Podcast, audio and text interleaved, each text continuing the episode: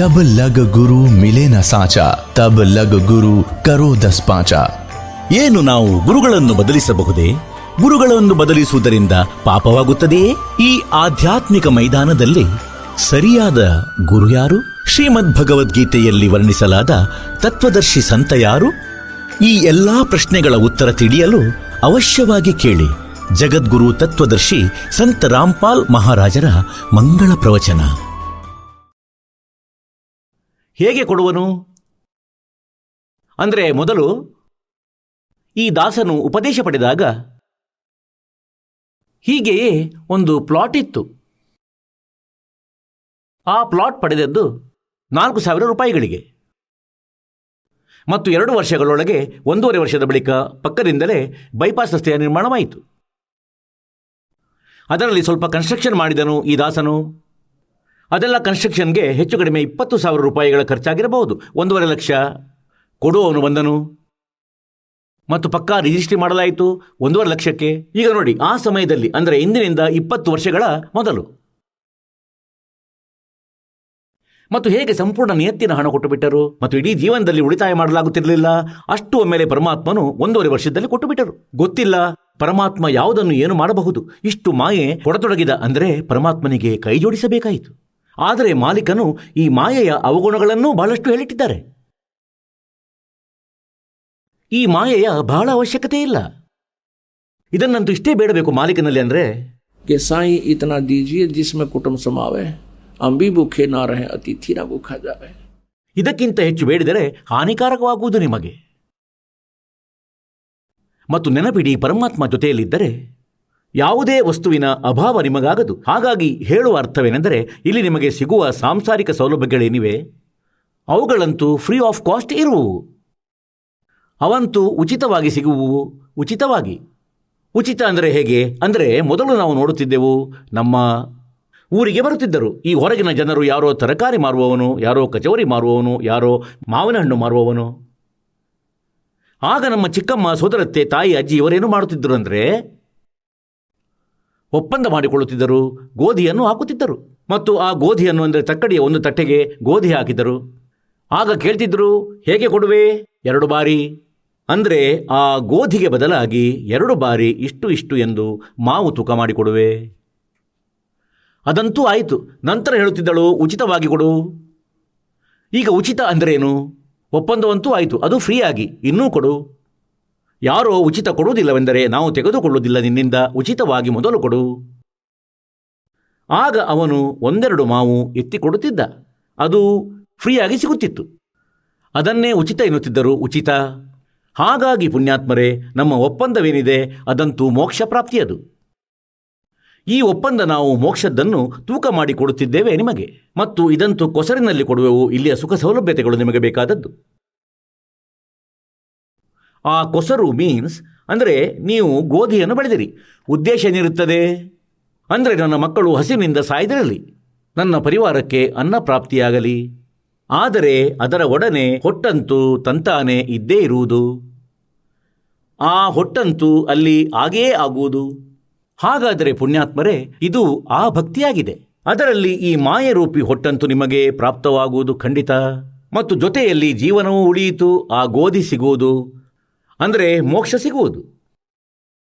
ಈಗ ರಾಮಾನಂದರು ಯೋಚಿಸಿದರು ಸಹೋದರ ಈ ಬಾಲಕನಂತೂ ಬಹಳ ದೊಡ್ಡ ಮಾತು ಮಾತಾಡುತ್ತಾನೆ. ಮತ್ತು ಗೊತ್ತಿಲ್ಲ, ನಡೆ, ಇವನಿಂದ ಸ್ವಲ್ಪ ರಹಸ್ಯ ತಿಳಿಯೋಣ. ಹೇಳತೊಡಗಿದ ಮಗು, ನೀನು ಸ್ವಲ್ಪ ಹೊತ್ತು ಸುಮ್ಮನಿರು.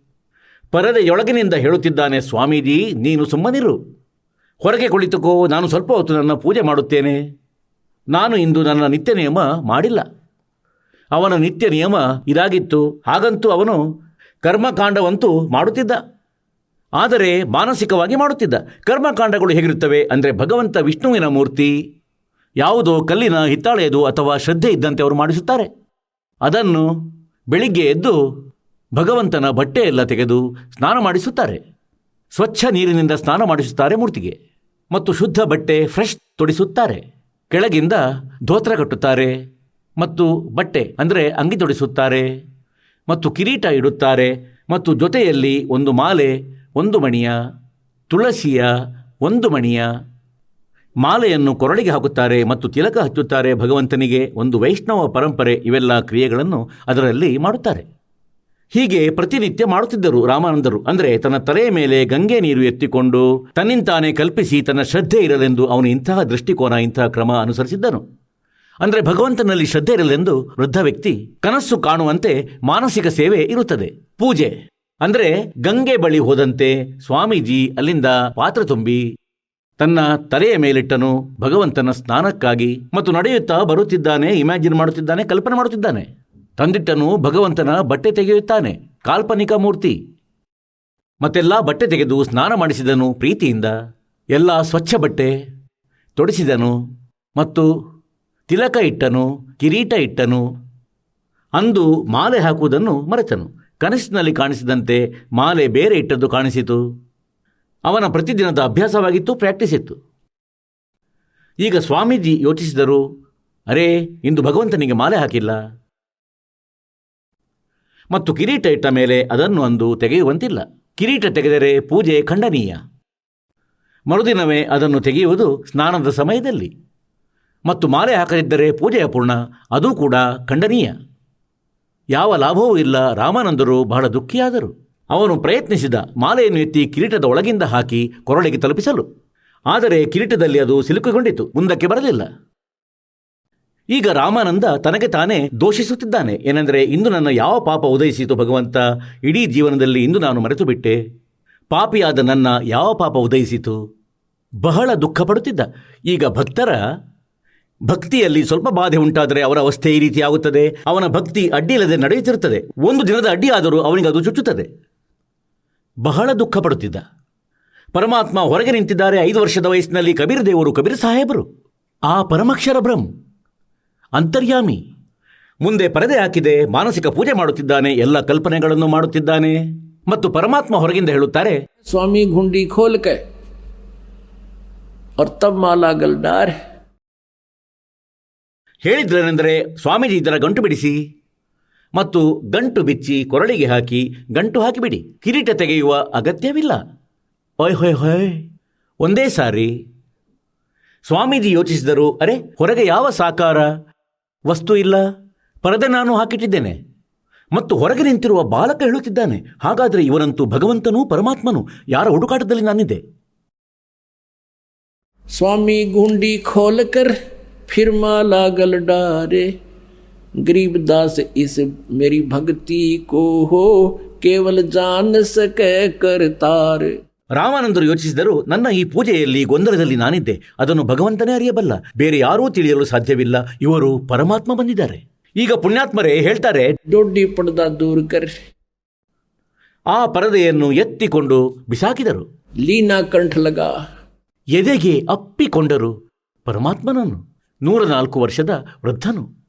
ಬ್ರಾಹ್ಮಣನು ಒಬ್ಬ ಶೂದ್ರನ ಮಗುವನ್ನು. ಇಡೀ ಬ್ರಾಹ್ಮಣ ಸಮಾಜವು ವಿದ್ಯಮಾನವಾಗಿತ್ತು. ಅಲ್ಲಿ ಸಾವಿರಾರು ಸಂಖ್ಯೆಯಲ್ಲಿ ಜನರು, ದರ್ಶಕರು. ಮತ್ತು ಅವರು ಬಂದಿದ್ದು ಇದೇ ಉದ್ದೇಶದಿಂದ. ಅಂದರೆ ರಾಮಾನಂದ ಹೊಡೆಯುವನು, ಬೈಯುವನು ಮತ್ತು ಹೇಳುವ, ನಾನು ದೀಕ್ಷೆ ನೀಡಿಲ್ಲ, ನಾನು ಶೂದ್ರರನ್ನು ದ್ವೇಷಿಸುತ್ತೇನೆ, ಅವನು ಮಾಡುತ್ತಿದ್ದ ಪರದೆ ಹಾಕಿದ್ದ? ಮತ್ತು ಅಲ್ಲಿಯೇ ಇಡೀ ಬ್ರಾಹ್ಮಣ ಸಮಾಜ ನಿಂತಿದೆ.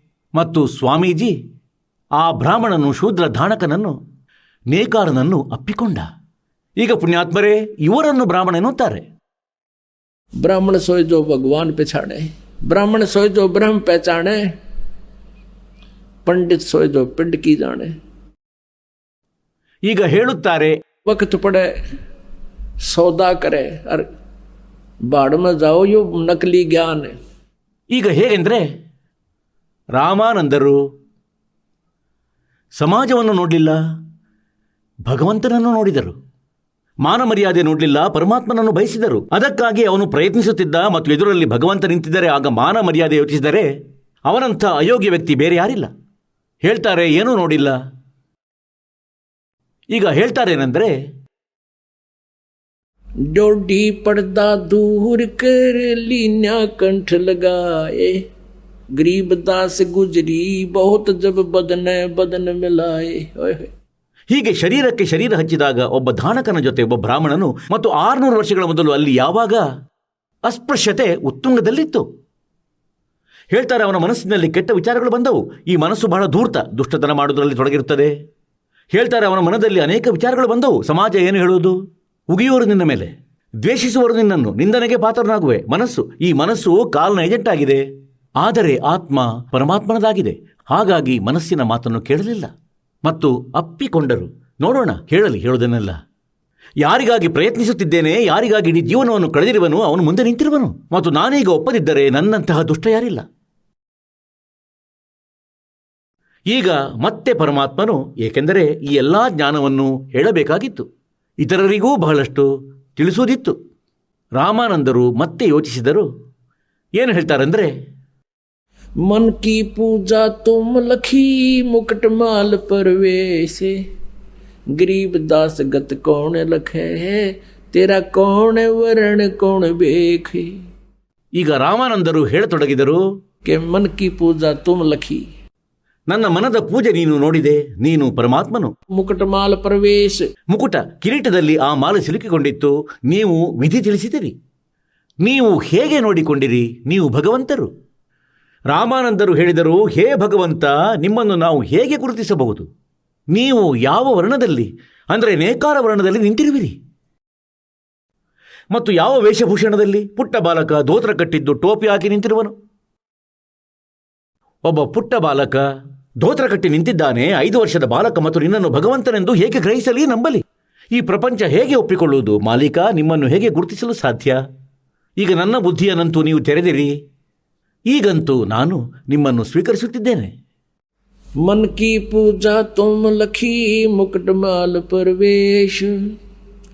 ದಾಸ ಗರೀಬ್ ಗತಿ ಕೋ ಲಖೆ ಕೋನ್ ವರ್ಣ ಕೋಣೆ ಬೇಖ ಕೋನ್ ವರ್ಣ ಕ್ಯಾ ಬೇಖ ಯಾವ ವೇಷಭೂಷಣದಲ್ಲಿ ಮತ್ತು ಯಾವ ಜಾತಿಯಲ್ಲಿ ನೀವು ನಿಂತಿರುವಿರಿ? ಓಹೇ ಯಾ ತೋ ತುಮ್ ಶಿಕ್ಷಾ ದೇಯಿ ಮಾನ್ ಲೇಯಿ ಮನಮೋರೆ गरीब दास कोमल पुरसी हमरा बदन कठोरे ಮಾಲೀಕನನ್ನು ಅಪ್ಪಿಕೊಂಡಾಗ ರಾಮಾನಂದರು ಪರಮಾತ್ಮನನ್ನು ಇಂತಹ ಶರೀರವಾಗಿತ್ತು ಅಂದರೆ ಹತ್ತಿ ಅಂತಿತ್ತು ಓಯ್ ಹೊಯ್ ಪೂರ್ತಿಯಾಗಿ ಹತ್ಯಂತೆ ಏಕೆಂದರೆ ಅವರು ಶುಕ್ರಂ ಅಕಾಯಂ ಅಸನಾವೀರಂ ಈ ಮೂಳೆ ಮಾಂಸದ್ದಲ್ಲ ಅವರದ್ದು ತೇಜಪುಂಜದ ಶರೀರವಾಗಿತ್ತು ಆಗ ರಾಮನಂದರು ಹೇಳ್ತಾರೆ ಇದನ್ನಂತೂ ನಾನು ಅರಿತುಕೊಂಡೆ ಭಗವಂತ ನಿಮ್ಮ ಪಾಠವನ್ನು ನೀವು ನನ್ನ ಅಹಂಕಾರ ನಾಶ ಮಾಡಲು ಬಯಸ್ತಿದ್ರಿ, ಜಾತಿಭೇದದ. ಅದಂತೂ ನನಗೆ ತಿಳಿಯಿತು. ಮತ್ತು ಪರಮಾತ್ಮ ನನ್ನ ಶರೀರವಂತೂ ವಜ್ರದಂತಿದೆ, ಕಠೋರವಾಗಿದೆ, ಮತ್ತು ನಿಮ್ಮದು ಕೋಮಲ ಶರೀರವಾಗಿದೆ. ನೀವು ಖಂಡಿತ ಪ್ರಭುವಾಗಿರುವಿರಿ.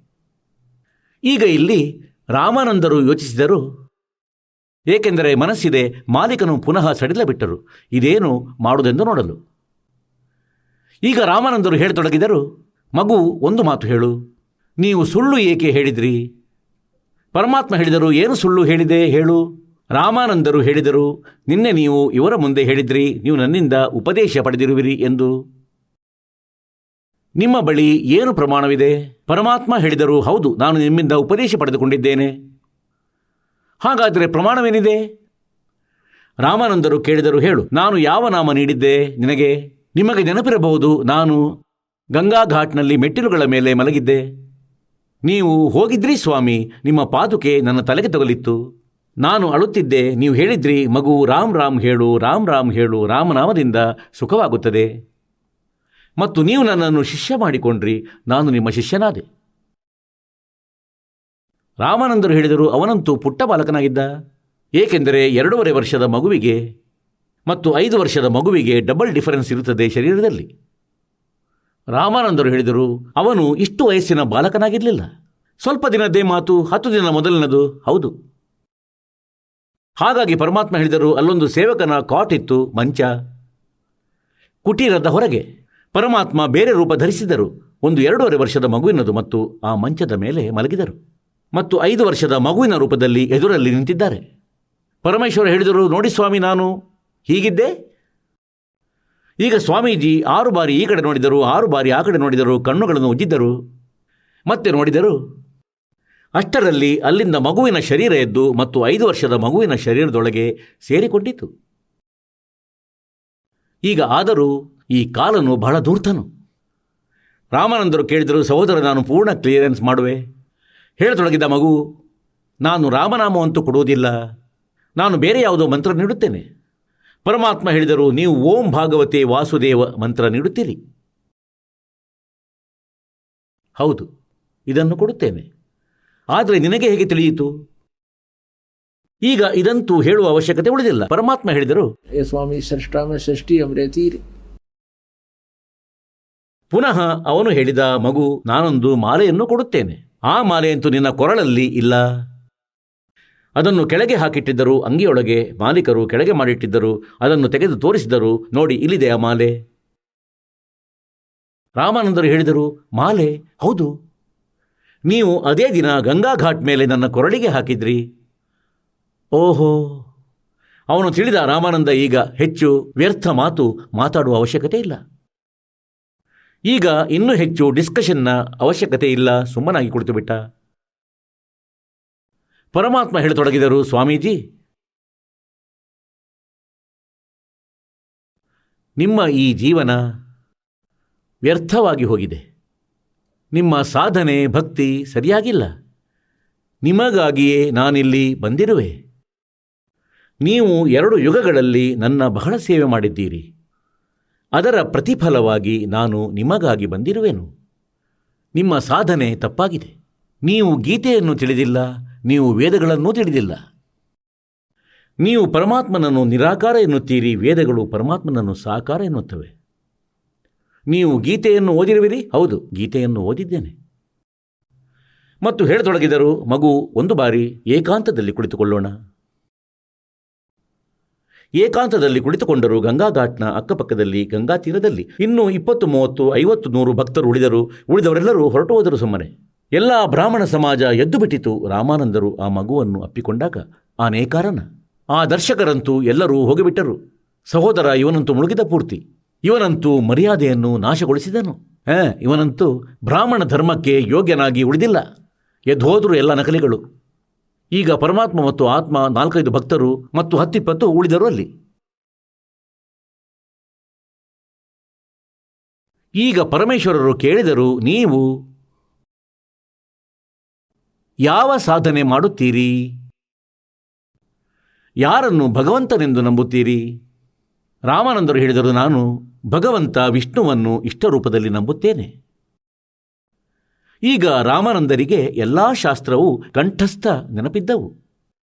ನೂರ ನಾಲ್ಕು ವರ್ಷದವರಾಗಿದ್ದರು ಹದಿನಾರು ವರ್ಷದಿಂದಲೇ ಅವರು ಭಕ್ತಿಯಲ್ಲಿ ತೊಡಗಿದ್ದರು. ಬ್ರಾಹ್ಮಣನ ಮನೆಯಲ್ಲಿ ಜನಿಸಿದ್ದರು, ಬಾಲ್ಯದಿಂದಲೂ. ಪುರಾಣ, ವೇದ ಮತ್ತು ಗೀತೆ ಇವರ ಬಳಿ ಇದ್ದೇ ಇರುತ್ತಿದ್ದವು. ಹಾಗಾಗಿ ರಾಮಾನಂದರು ವೇದಗಳ ಮಂತ್ರಗಳನ್ನು ಮತ್ತು ಗೀತೆ ಕಂಠಸ್ಥ ನೆನಪು ಮಾಡಿಕೊಂಡಿದ್ದರು. ಪುರಾಣದ ಎಲ್ಲ ಪ್ರಕರಣಗಳು ನೆನಪಿದ್ದವು ಅವರಿಗೆ. ಪರಮೇಶ್ವರರು ಕೇಳಿದ್ರೇನೆಂದರೆ, ನೀವು ವಿಷ್ಣುವಿನ ಯಾವ ಸ್ಥಿತಿಯನ್ನು ನಂಬುತ್ತೀರಿ? ಅವರ ಸ್ಥಿತಿ ಏನಾಗಿದೆ? ಅವರ ಜನ್ಮ ಮೃತ್ಯು ಆಗುತ್ತದೆಯೇ ಇಲ್ಲವೇ? ಸ್ವಾಮೀಜಿ ಹೇಳಿದರು, ಇಲ್ಲ. ಅವರಂತೂ ಅಜರಾಮರರು. ಅವರು ಸರ್ವೇಶ್ವರರು, ಅವರೇ ಬ್ರಹ್ಮ, ವಿಷ್ಣು, ಮಹೇಶ್ವರ ರೂಪ ಧಾರಣೆ ಮಾಡಿ ಅವರು ಸ್ವತಃ ಸ್ಥಿತಿ, ಸಂಹಾರ ಸೃಷ್ಟಿ ಮಾಡುತ್ತಾರೆ. ಪರಮೇಶ್ವರರು ಹೇಳಿದರು ಶ್ರೀಮದ್ ದೇವಿ ಭಾಗವತ ಮೂರನೇ ಸ್ಕಂದದಲ್ಲಿ ಭಗವಂತ ವಿಷ್ಣು ಸ್ವತಃ ಹೇಳ್ತಿದ್ದಾರೆ, ದುರ್ಗೆಯ ಸ್ತುತಿ ಮಾಡುತ್ತಿದ್ದಾರೆ ನೂರಿಪ್ಪತ್ತ್ಮೂರನೇ ಪುಟದಲ್ಲಿ, ವರ್ತಮಾನದಲ್ಲಿ ನೂರಿಪ್ಪತ್ತ್ಮೂರನೇ ಪುಟದಲ್ಲಿ. ಮತ್ತು ಗೀತಾ ಪ್ರೆಸ್ ಗೋರಖಪುರದಿಂದ ಪ್ರಕಾಶಿತಗೊಂಡಿದ್ದಲ್ಲಿ ವರ್ಣನೆ ಇದೆ. ಭಗವಂತ ವಿಷ್ಣು ಸ್ವತಃ ಹೇಳುತ್ತಾರೆ, ನೀನು ಶುದ್ಧ ಸ್ವರೂಪಳು. ಈ ಇಡೀ ವಿಶ್ವ ನಿನ್ನಿಂದಲೇ ಉದ್ಧಾರವಾಗುತ್ತಿದೆ. ನಾನು, ಬ್ರಹ್ಮ ಮತ್ತು ಶಂಕರ, ನಾವು ನಿಮ್ಮಿಂದಲೇ ವಿದ್ಯಮಾನರಾಗಿದ್ದೇವೆ ಮತ್ತು ನಮ್ಮದಂತೂ ಜನ್ಮ ಮರಣವಾಗುತ್ತದೆ. ನಮ್ಮದಂತೂ ಅವಿರ್ಭಾವ ಮತ್ತು ತಿರೋಭಾವ, ಜನ್ಮ ಮತ್ತು ಮರಣ ಆಗುತ್ತಿರುತ್ತದೆ. ನಾವು ಅವಿನಾಶಿ ಅಲ್ಲ. ಶಂಕರ ಭಗವಂತ ಕೂಡ ಇದನ್ನೇ ಹೇಳಿದರು. ಬ್ರಹ್ಮ ನಿಮ್ಮ ಪುತ್ರನಾಗಿದ್ದರೆ ಮಾತೆ ದುರ್ಗೆ, ನಾನೂ ಕೂಡ ನಿಮ್ಮ ಮಗನು. ಅಂದರೆ ಈ ಮೂವರು ಕೂಡ ದುರ್ಗೆಯಿಂದ ಉತ್ಪನ್ನರಾಗಿದ್ದಾರೆ. ನೀವು ಹೇಳುತ್ತೀರಿ, ಇವರ ಯಾವ ತಂದೆ ತಾಯಿಯೂ ಇಲ್ಲವೆಂದು. ಈಗ ಸ್ವಾಮೀಜಿಗಂತೂ ನೆನಪಿತ್ತು ಪುರಾಣ, ಒಂದು ನಿಮಿಷದಲ್ಲಿ ತಿಳಿದು ಬಿಟ್ಟರು ಅಂದರೆ ಮಗು ಹೀಗೇ ಬರೆದಿದೆ. ಹೇಳ್ತಾರೆ, ನಾನು ಸಮಾಧಿಸ್ಥನಾಗುತ್ತೇನೆ, ರಾಮಾನಂದ ಇವರದಂತೂ ಹೀಗೆ ಅರ್ಥವಿಲ್ಲದ ಜ್ಞಾನವಾಗಿತ್ತು. ಇಲ್ಲಿ ಫೇಲ್ ಆದಾಗ ಹೇಳಿದ, ನಾನು ಸಮಾಧಿಸ್ಥನಾಗುತ್ತೇನೆ. ಅಭ್ಯಾಸ, ಯೋಗಾಭ್ಯಾಸ ಮಾಡುತ್ತೇನೆ. ಸಮಾಧಿ ಅವಸ್ಥೆಯಲ್ಲಿ ಭಗವಂತನನ್ನು ನೋಡುತ್ತೇನೆ. ಏನು ನೋಡುತ್ತಿ? ಪ್ರಕಾಶ ನೋಡುತ್ತೇನೆ. ಭಗವಂತ ಹೇಗಿದ್ದಾನೆ? ನಿರಾಕಾರನು. ಅವನು ಕಾಣಿಸ್ತಾನೇನೋ? ಭಗವಂತನ ಪ್ರಕಾಶ ಮಾತ್ರ ನೋಡಲು ಸಾಧ್ಯವಿದೆ. ಪರಮಾತ್ಮ ಹೇಳಿದರು, ಒಳ್ಳೆ ಮನುಷ್ಯ, ಯಾರಾದರೂ ಹೇಳಿದರೆ ಸೂರ್ಯನ ಪ್ರಕಾಶ ನೋಡಬಹುದು. ಸೂರ್ಯ ನಿರಾಕಾರನು? ಏನು? ಈ ವಚನಗಳು ಸರಿಯೇ? ಸೂರ್ಯನ ಹೊರತು ಯಾರ ಪ್ರಕಾಶ ನೋಡುವೆ? ಸುಮ್ಮನಾದ. ಒಂದೆಡೆ ವಿಷ್ಣುವಿನ ಮೂರ್ತಿ ಮಾಡಿಕೊಂಡು ಕುಳಿತಿದ್ದೀರಿ ನೀವು? ಭಗವಂತ ವಿಷ್ಣು ಸಾಕಾರನು, ಅವನು ದೇವತೆ. ಮತ್ತು ಆದರೂ ಭಗವಂತನನ್ನು ನಿರಾಕಾರನೆಂದು ಒಪ್ಪುದಾದರೆ ನಿಮ್ಮ ವಿಷ್ಣು ಏನಾಗಿರುವರು? ಇವರದ್ದೇನು ಸ್ಥಿತಿ? ಈಗ ಈ ಹಳೆಯ ಬಣ್ಣ ನೂರನಾಲ್ಕು ವರ್ಷಗಳದ್ದು ಸಹಜವಾಗಿ ಇಳಿಯುವುದೇ? ಪರಮಾತ್ಮ ಕೇಳಿದರು, ನೀವು ಭಗವಂತ ವಿಷ್ಣುವನ್ನು ಪೂಜಿಸಿ ಎಲ್ಲಿ ಹೋಗುವಿರಿ? ಸ್ವರ್ಗಕ್ಕೆ ಹೋಗುವೆ. ವಿಷ್ಣು ಲೋಕಕ್ಕೆ ಹೋಗುವೆ. ಅಲ್ಲಿ ಬಹಳ ಸುಂದರ ಸ್ವರ್ಗವಿದೆ. ಅಲ್ಲಿ ಸುಖದಿಂದ ಇರುವೆ. ಅಲ್ಲಿ ನನಗೆ ಸುಂದರ ಶರೀರ ಸಿಗುವುದು. ಅಲ್ಲಿ ದೇವತೆಗಳಂಥ ಶರೀರ ಸಿಗುವುದು. ಅಲ್ಲಿ ಎಲ್ಲ ಸೌಲಭ್ಯಗಳಿವೆ, ಎಲ್ಲ ಸುಖವಿದೆ. ಪರಮೇಶ್ವರ ಕವಿರರು ಕೇಳಿದರು, ನೀನೆಷ್ಟು ದಿನ ಇರುವೆ ಆ ಸ್ವರ್ಗದಲ್ಲಿ? ಅವರಂತೂ ವಿದ್ವಾಂಸ ಪುರುಷರಾಗಿದ್ದರು, ಗೊತ್ತಿತ್ತು. ಸ್ವಾಮೀಜಿ ಹೇಳತೊಡಗಿದರು, ರಾಮಾನಂದರು ನನ್ನ ಪುಣ್ಯಗಳಿರುವ ತನಕ. ಪುಣ್ಯ ಕ್ಷೀಣಿಸಿದ ಬಳಿಕ ಎಲ್ಲಿಗೆ ಹೋಗುವಿರಿ ಸ್ವಾಮೀಜಿ? ಗೊತ್ತಿಲ್ಲ, ಯಾವ ಯೋನಿಯೊಳಗೆ ಹೋಗುವುದು. ಮತ್ತೆ ಎಂತಹ ಸುಖ? ಇದೇನು ಸುಖವೇ? ಅಲ್ಲಿ ಹತ್ತು ವರ್ಷ, ಇಪ್ಪತ್ತು ವರ್ಷ ಸುಖ ಅನುಭವಿಸಿ ತಮ್ಮ ಪುಣ್ಯದ ನಂತರ ಇಲ್ಲಿ ಬಂದು ಕಥೆಯಾಗುವಿರಿ. ಇದೆಂತಹ ಸಾಧನೆ? ಮತ್ತೊಬ್ಬ ಪರಮಾತ್ಮನಿದ್ದಾನೆ. ಗೀತೆ ಅಧ್ಯಾಯ ಹದಿನೈದರ ಶ್ಲೋಕ ಹದಿನಾರು ಮತ್ತು ಹದಿನೇಳರಲ್ಲಿ ಸ್ಪಷ್ಟಗೊಳಿಸಲಾಗಿದೆ. ಕ್ಷರಪುರುಷ, ಅಕ್ಷರಪುರುಷ ಮತ್ತು ಉತ್ತಮ ಪುರುಷತು ಅನ್ಯ. ಕ್ಷರಪುರುಷ ಮತ್ತು ಅಕ್ಷರಪುರುಷ. ಮತ್ತಿ ಬ್ರಹ್ಮನು ಮತ್ತು ಬ್ರಹ್ಮನ ಮೂರು ಪುತ್ರರು. ಅವರಲ್ಲಿ ಒಬ್ಬರ ನೀವು ಉಪಾಸಕರು. ಇವರು ಸ್ವತಃ ಹೇಳ್ತಾರೆ, ನಮ್ಮದು ಜನ್ಮ ಮೃತ್ಯು ಆಗುತ್ತದೆ ನೀವು ಗೀತೆಯನ್ನು ನಂಬುತ್ತೀರಿ? ಹೌದು, ನಂಬುತ್ತೇನೆ. ಯಾರು ಗೀತೆ ಹೇಳಿರುವವರು? ಶ್ರೀಕೃಷ್ಣನು. ಯಾರು ಹೇಳಿದರು? ಸ್ವಾಮಿ ರಾಮಾನಂದರು. ಪರಮಾತ್ಮ ಹೇಳಿದರು, ಇಲ್ಲ. ಶ್ರೀಕೃಷ್ಣನಲ್ಲಿ ಪ್ರವೇಶಿಸಿ ಕಾಲನು ಹೇಳುತ್ತಿದ್ದನು. ಅದೆಲ್ಲ ಡೀಟೇಲ್ ಹೇಳಿದರು ಭಗವಂತನು. ರಾಮಾನಂದರಿಗಂತೂ ಈಗ ತಲೆ ಸುತ್ತಲಾರಂಭಿಸಿತು ನಿನ್ನ ಅದ್ಭುತವಾಯಿತು. ನಾವಂತೂ ಇಂದಿನ ತನಕ ಈ ಜ್ಞಾನ ನೋಡಿದ್ವಿ, ಆದರೆ ತಿಳಿದು ಬರಲಿಲ್ಲ. ಎಲ್ಲವೂ ವಿದ್ಯಮಾನವಾಗಿದೆ ನಮ್ಮ ಪುಸ್ತಕಗಳಲ್ಲಿ. ಮತ್ತು ಗೀತೆ ಅಧ್ಯಾಯ ನಾಲ್ಕರ ಶ್ಲೋಕ ಐದು ಮತ್ತು ಒಂಬತ್ತು ಮತ್ತು ಗೀತೆ ಅಧ್ಯಾಯ ಎರಡರ ಶ್ಲೋಕ ಹನ್ನೆರಡು ಮತ್ತು ಅನ್ಯ ಸ್ಥಳಗಳಲ್ಲಿ ಗೀತಾಜ್ಞಾನದಾತ ಹೇಳುತ್ತಾನೆ, ಅರ್ಜುನ, ನಿನ್ನ ಮತ್ತು ನನ್ನ ಅನೇಕ ಜನ್ಮಗಳು ಆಗಿ ಹೋಗಿವೆ. ನಿನಗೆ ಗೊತ್ತಿಲ್ಲ, ನನಗೆ ಗೊತ್ತು. ನನ್ನ ಜನ್ಮ ಮತ್ತು ಕರ್ಮ ಅಲೌಕಿಕವಾಗಿವೆ. ಈಗ ರಾಮಾನಂದ ಭಯಭೀತನಾದ. ಅಂದರೆ ಬುದ್ಧಿ ಶೂನ್ಯವಾದಂತೆ. Brain wash ಆಯ್ತವನದು, ಉದ್ಗರಿಸಿದರು. ಓಹೋ, ಹೋ, ಹೇ, ನಿನ್ನ ಅದ್ಭುತವಾಯಿತು. ನೀವು ವೇದಗಳನ್ನು ಓದುತ್ತೀರಿ? ಹೌದು, ಓದುತ್ತೇನೆ. ವೇದಗಳ ಸಾರವೇ ಗೀತೆಯಾಗಿದೆ. ನೀವು ಓಂ ನಮಃ ಭಾಗವತೆ ವಾಸುದೇವ ನಾಮ ಜಪಿಸುತ್ತೀರಿ. ಹೌದು. ಮತ್ತೇನು ಜಪಿಸುತ್ತೀರಿ? ಹರೇ ರಾಮ್ ಹರೇ ರಾಮ್, ಕೃಷ್ಣ ಕೃಷ್ಣ, ರಾಧೇ ಶ್ಯಾಮ್ ಶ್ಯಾಮ್ ಶ್ಯಾಮ್. ಹಾಂ, ರಾಧೇ ಶ್ಯಾಮ್, ಸೀತಾರಾಮ್, ರಾಧೇ ರಾಧೇ, ಶ್ಯಾಮ್ ಇಲಾದೆ ಇದೆಲ್ಲವನ್ನು ಹೇಳಿದರು. ಪರಮಾತ್ಮನು ಹೇಳಿದರು, ಗೀತೆ ಮತ್ತು ವೇದಗಳಲ್ಲಿ ಕೇವಲ ಒಂದು ಓಂ ನಾಮವಿದೆ. ಇದರ ಹೊರತು ನೀವು ಯಾವುದೇ ನಾಮಮಂತ್ರ ಸಾಧನೆ ಮಾಡಿದರೆ ಅದು ಶಾಸ್ತ್ರ ವಿರುದ್ಧವಾಗಿದೆ ಮತ್ತು ಗೀತೆ ಅಧ್ಯಾಯ ಹದಿನಾರರ ಶ್ಲೋಕ ಇಪ್ಪತ್ತ್ಮೂರರಲ್ಲಿ ಹೇಳಲಾಗಿದೆ, ಯಾರು ಶಾಸ್ತ್ರ ವಿಧಿ ತ್ಯಜಿಸಿ ಮನಸ್ಸೇಚ್ಛೆ ಪೂಜೆ ಮಾಡುತ್ತಾರೆ, ಅದು ಯೂಸ್ಲೆಸ್ ಆಗಿದೆ, ಅವರಿಗೆ ಯಾವ ಸುಖವೂ ಪ್ರಾಪ್ತಿಯಾಗದು, ಮೋಕ್ಷವೂ ಪ್ರಾಪ್ತಿಯಾಗದು, ಯಾವ ಸಿದ್ಧಿಯೂ ಪ್ರಾಪ್ತಿಯಾಗದು ಯೂಸ್ಲೆಸ್ ಮತ್ತು ಇಪ್ಪತ್ನಾಲ್ಕನೇ ಶ್ಲೋಕದಲ್ಲಿ ಹದಿನಾರನೇ ಅಧ್ಯಾಯದಲ್ಲಿ ಹೇಳಲಾಗಿದೆ, ಇದರಿಂದ ನಿನಗಾಗಿ ಅರ್ಜುನ, ಕರ್ತವ್ಯ ಮತ್ತು ಅಕರ್ತವ್ಯದ ವ್ಯವಸ್ಥೆಯಲ್ಲಿ ಶಾಸ್ತ್ರವೇ ಪ್ರಮಾಣವಾಗಿದೆ. ಶಾಸ್ತ್ರಗಳಲ್ಲಿ ಏನು ಬರೆದಿದೆ ಅದನ್ನೇ ನಂಬು? ಯಾರೋ ದಂತಕಥೆ ಹೇಳಿದರೆ ಆ ಸಂತನ ಕ್ರಿಯೆಗಳನ್ನು ಮಾಡಬಾರದು. ಯಾವುದನ್ನು ಮಾಡಬೇಕು? ಕರ್ತವ್ಯಗಳಿವೆ, ಕೆಲವು ಅಕರ್ತವ್ಯಗಳಿವೆ, ಮಾಡುವ ಮತ್ತು ಮಾಡದಿರುವಂತಹ ಶಾಸ್ತ್ರಗಳಿಂದ ನಿರ್ಣಯ ಪಡೆದುಕೋ. ಸ್ವಾಮೀಜಿ ಅಂತೂ ಶೂನ್ಯರಾದರು. ಆದರೂ ಈ ಮನಸ್ಸು ಸ್ಥಿರವಾಗಿರುವುದಿಲ್ಲ, ಖಂಡಿತ ಧೂರ್ತವಾಗಿದೆ. ಈಗ ಏನು ಹೇಳ್ತಾರೆ? ಮಗು, ನಾನು ಸಮಾಧಿಸ್ಥನಾಗುತ್ತೇನೆ. ಮತ್ತು ಸಮಾಧಿಸ್ಥ ಅವಸ್ಥೆಯಲ್ಲಿ ಬಹಳ ಎತ್ತರಕ್ಕೆ ತಲುಪುತ್ತೇನೆ. ಪರಮಾತ್ಮ ಹೇಳಿದರು ನಿನ್ನ ಸಮಾಧಿಯ ಕುರಿತು ಹೇಳುತ್ತೇನೆ. ಈಗ ರಾಮಾನಂದರೊಂದಿಗೆ ಏನು ಚರ್ಚೆಯಾಗುತ್ತದೆ? ಸ್ವಲ್ಪ ಪರಮಾತ್ಮನ ವಾಣಿ ಹೇಳುತ್ತೇನೆ ಅದಕ್ಕಿಂತ ಮೊದಲು. ಪರಮಾತ್ಮ ಏನು ಹೇಳುತ್ತಾರೆ? ರಾಮಾನಂದ ಅವರಿಗೆ ಏ ಸ್ವಾಮಿ ತುಮ್ ಸ್ವರ್ಗಕಿ ಒಬ್ಬ ಶಿಷ್ಯನಾಗಿ ಮತ್ತು ಒಬ್ಬ ಗುರು ಮಾಡಿಕೊಂಡು ಆ ಪ್ರೀತಿಯ ಆತ್ಮವನ್ನು ಭಗವಂತ ಪಾರುಗೊಳಿಸಿದರು कहते हैं रामानंद से लक्ष्य गुरु और तारे से इसके भाई और चेला की तो गिनती नहीं जो पद में रही समाये ರಾಮಾನಂದರಂತಹ ಲಕ್ಷ ಗುರು ಅಂದರೆ ಅವನು ಟಾರ್ಗೆಟ್ ಮಾಡಿಟ್ಟಿದ್ದ ವಿಷ್ಣುವಿಗಿಂತ ಮೇಲೆ ಯಾರನ್ನೂ ನಂಬುತ್ತಿರಲಿಲ್ಲ ವಿಷ್ಣುವಿನ ಹೊರತು ಮತ್ತು ಅವನ ಲಕ್ಷ್ಯವನ್ನೂ ಪರಿವರ್ತನೆ ಮಾಡಿದರು ಪರಮಾತ್ಮ ಕತೆ ರಾಮಾನಂದ್ ಸೆಲ್ಲಕ್ಷಕರು ಒರ್ತಾರೆ ಭಾಯ್. ಅಂದರೆ ಶಿಷ್ಯನಾಗಿ ಅವರು ಉದ್ಧಾರ ಮಾಡಿದರು ಅವರ ಹತ್ತಿರ ತಲುಪಿದರು ಜ್ಞಾನ ತಿಳಿಸಿದರು. ಈಗ ಶಿಷ್ಯನಾಗಿಯೇ ಅವರು ಕೇಳಲು ಸಾಧ್ಯವಿತ್ತು. ಇಷ್ಟು ಕ್ರಿಯೆಗಳನ್ನು ಲೀಲೆಗಳನ್ನು ನೋಡಿಯೇ ಅವರು ಸೆಟ್ಟಾದರು. ಆಗ ಜ್ಞಾನ ಕೇಳಲು ಯೋಗ್ಯರಾದರು. ಇಲ್ಲದಿದ್ದರೆ ಇಷ್ಟೊಂದು ಅಹಂಕಾರವಿತ್ತು ರಾಮಾನಂದರಲ್ಲಿ ಯಾರದು ಏನೂ ಕೇಳ್ತಿರಲಿಲ್ಲ. ಏಕೆಂದರೆ ಸ್ವತಃ ಮಹಾವಿದ್ವಾಂಸನೆಂದು ಸಿದ್ಧನಾಗಿದ್ದ. ಕುರುಡರಲ್ಲಿ ಕುರುಡನೇ ಮುಖ್ಯಸ್ಥನಾಗಿದ್ದ. ಏ ಸ್ವಾಮಿ ತುಮ್ ಸ್ವರ್ಗಕ್ಕಿ छाड़ो आसारीत गरीबदास तुम कारणे हम उतरे शब्द अतीत ಅಂದರೆ ವೇದಗಳಲ್ಲಿ ನಿಮಗೆ ಹೇಳಿದಂತೆ ಋಗ್ವೇದ ಮಂಡಲ ಒಂಬತ್ತು ಸೂಕ್ತಿ ಎಂಬತ್ತಾರು ಮಂತ್ರ ಇಪ್ಪತ್ತಾರು ಇಪ್ಪತ್ತೇಳು ಮಂಡಲ ಒಂಬತ್ತು ಸೂಕ್ತಿ ಎಂಬತ್ತೆರಡರ ಮಂತ್ರ ಒಂದು ಎರಡು ಮೂರು ಮತ್ತು ಸೂಕ್ತಿ ಇಪ್ಪತ್ತರ ಮಂತ್ರ ಒಂದು ಮತ್ತಿನ್ನೂ ಬಹಳ ಸ್ಥಳಗಳಲ್ಲಿ ಬರೆಯಲಾಗಿದೆ ಏನೆಂದರೆ ಪರಮಾತ್ಮ ತನ್ನ ಒಳ್ಳೆಯ ಆತ್ಮಗಳಿಗೆ ಸಿಗುತ್ತಾರೆ ಸತ್ಯಲೋಕದಿಂದ ತನ್ನ ನಿಜ ಸ್ಥಾನದಿಂದ ಆ ಮೂರನೇ ಮುಕ್ತಿಧಾಮದಿಂದ ವೇಗದಿಂದ ಬರುತ್ತಾರೆ. ಇಲ್ಲಿ ಆ ಪರಮಾತ್ಮ ತನ್ನ ರೆಫರೆನ್ಸ್ ಹೇಳುತ್ತಿದ್ದಾರೆ ಕ್ಲಿಯರ್ ಮಾಡುತ್ತಿದ್ದಾರೆ. ಏ ಸ್ವಾಮಿ ತುಮ್ ಸ್ವರ್ಗ ಕಿ ಛೋಡೋ ಆಸಾರೀತ್ ಗರೀಬದಾಸ್ ತುಮ್ ಕಾರಣೆ ಹಮ್ ಉತರೆ ಸಬದ್ ಅತೀತ್. ನಿನಗಾಗಿ ಒಳ್ಳೆ ಆತ್ಮಕ್ಕಾಗಿ ನಾನು ಅಲ್ಲಿಂದ ಸತ್ಯಲೋಕದಿಂದ ನಡೆದು ಬಂದಿರುವನು. ರಾಮಾನಂದರು ಹೇಳ್ತಾರೆ ಏನಂದ್ರೆ ಸುನ್ ಬಚ್ಚಾ ಮೇ ಸ್ವರ್ಗ ಕಿ ಕೈಸೆ ಛೋಡೋ ರೀತ್? ದಾಸ್ ಗುದರಿ ಲಗಿ ಹಿ ಜನ್ಮ ಗಯಾ ಮೇರಾ ಬೀತ? ಈಗ ಏನು ಹೇಳ್ತಾರೆ ರಾಮಾನಂದರು? ಮಗು ಗೀತಾ ಜ್ಞಾನದಾತನು ಹದಿನೈದನೇ ಅಧ್ಯಾಯದ ನಾಲ್ಕನೇ ಶ್ಲೋಕದಲ್ಲಿ ಹೇಳಿದಾನೆ ಏನಂದ್ರೆ ಅದರ ನಂತರ ತತ್ವದರ್ಶಿ ಸಂತ ಸಿಕ್ಕಿದ ಬಳಿಕ ಆ ಪರಮೇಶ್ವರನ ಆ ಪರಮ ಪದವಿಯ ಹುಡುಕಾಟ ಆರಂಭಿಸಬೇಕು. ಅಲ್ಲಿಗೆ ಹೋದ ಬಳಿಕ ಸಾಧಕನು ಪುನಃ ಮರಳಿ ಎಂದಿಗೂ ಬರಲಾರನು. ಮತ್ತು ನೀವು ವಿಷ್ಣು ಲೋಕಕ್ಕೆ ಹೋದರೆ ಸ್ವಾಮೀಜಿ ಪುನಃ ಮರಳಿ ಬರುವಿರಿ. ಮತ್ತು ಆ ತತ್ವದರ್ಶಿ ಸಂತ ನಾನಾಗಿರುವೆ ನಾನು ಜಗದ್ಗುರು ಆಗಿರುವೆ.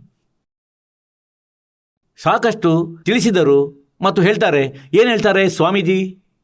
ಚಾರ್ ಮುಕ್ತಿ ಬೇಕುಂಠಿ ಮೇ ಜಿನ್ಕಿ ಮೇರೆ ಚಾ ಹೇ ನನಗೆ ಇಚ್ಛೆ ಇದೆ. ಸ್ವರ್ಗದಲ್ಲಿ ಭಗವಂತ ವಿಷ್ಣುವಿನ ಲೋಕದಲ್ಲಿ ನಾಲ್ಕು ಮುಕ್ತಿಗಳು ಇವೆ ಅವುಗಳ ಬಯಕೆ ನನಗಿದೆ. ಪರಮಾತ್ಮ ಹೇಳಿದರು, ಆ ನಾಲ್ಕೂ ಮುಕ್ತಿಗಳ ಪ್ರಾಪ್ತ ಸುಖವು ನಿನ್ನದು ನಾಶ ಹೊಂದುವುದು. ಅವನಂತೂ ನಂಬುತ್ತಿದ್ದ ವಿದ್ವಾನ್ ಪುರುಷನಾಗಿದ್ದ, ಏಕೆಂದರೆ ಯಾರು ಬುದ್ಧಿವಂತರಿದ್ದಾರೆ ಅವರಿಗೆ ತಿಳಿಸುವುದು ಬಹಳ ಸುಲಭ. ಮೂರ್ಖನಿಗೆ ಯಾರಿಗೆ ಶಾಸ್ತ್ರಗಳ ಬಗ್ಗೆ ಏನೂ ಗೊತ್ತಿಲ್ಲ. ಮತ್ತು ಏನೂ ತಿಳಿಯದವನು, ಮತ್ತು ಅವನಿಗೆ ತಿಳಿಸಿದರೆ ಅವನಂತೂ ನಂಬುವುದಿಲ್ಲ, ಅವನಂತೂ ವಿರೋಧವನ್ನೇ ಮಾಡುವನು. ಆದರೆ ಈ ಪುಣ್ಯಾತ್ಮ ಶಾಸ್ತ್ರ ತಿಳಿದವರಾಗಿದ್ದರು. ಮತ್ತು ಏನೇ ಪರಮಾತ್ಮ ಹೇಳಿದರೂ ಎಲ್ಲವನ್ನು ನಂಬುತ್ತಿದ್ದರು. ಏಕೆಂದರೆ ಮಾಲೀಕನ ಎಲ್ಲ ವಚನಗಳು ಸತ್ಯವಾಗಿದ್ದವು. ಹಾಗಾಗಿ ಇಲ್ಲಿ ಹೇಳ್ತಾರೆ ಚಾರ್ ಮುಕ್ತಿ ಬೈಕುಂಠ ಮೇ ಜಿನ್ಕಿ ಮೋರೆ ಚಾ ಗ್ರೀಬ್ ದಾಸ್ ಘರ್ ಅಗಮ ಕಿ ಕೆಸೆ ಪಾವು ಥಾ. ಈಗ ಇಲ್ಲೊಂದು ಪ್ರಶ್ನೆ ಬಂದಿತ್ತೇನೆಂದ್ರೆ ಕೆ ಸುನ್ ಬಚ್ಚಾ ಮೈ ಸುರಕ್ಕಿ ಕೆಸೆ ಛೋಡು ರೀತ್ ಅವ್ರ ಗ್ರೀಬ್ ದಾಸ್ ಗುದರಿ ಲಗಿ ಮೇರಾ ಜನ್ಮ ಗಯಾ ಸಬ್ ಬೀತೆ. ಈಗ ಪರಮಾತ್ಮ ಹೇಳಿದರು, ಸ್ವಾಮೀಜಿ, ನೀವು ಮಾಡುತ್ತಿರುವ ಸಾಧನೆ ಏನಿದೆ? ಇದಂತೂ ಯೂಸ್ಲೆಸ್ ಆಗಿದೆ. ಏಕೆಂದರೆ ಬ್ರಹ್ಮ, ವಿಷ್ಣು, ಶಿವ, ರಜಗುಣ ಬ್ರಹ್ಮ, ಸತಗುಣ ವಿಷ್ಣು, ತಮಗುಣ ಶಿವ, ಇವರು ಅನ್ಯ ದೇವರಲ್ಲಿ ಬರ್ತಾರೆ, ಅನ್ಯ ದೇವತೆಗಳಲ್ಲಿ. ಮತ್ತು ಗೀತೆಯಲ್ಲಿ ಸ್ಪಷ್ಟವಾಗಿ ಬರೆದಿದೆ, ಹನ್ನೆರಡರಿಂದ ಹದಿನೈದು ಮತ್ತು ಇಪ್ಪತ್ತು, ಇಪ್ಪತ್ತೊಂದು, ಇಪ್ಪತ್ತೆರಡು ಇಪ್ಪತ್ತ್ಮೂರರ ತನಕ. ಯಾರು ಈ ಅನ್ಯ ದೇವತೆಗಳನ್ನು ಪೂಜಿಸುತ್ತಾರೋ ಅವರು ಬುದ್ಧಿಹೀನ ವ್ಯಕ್ತಿ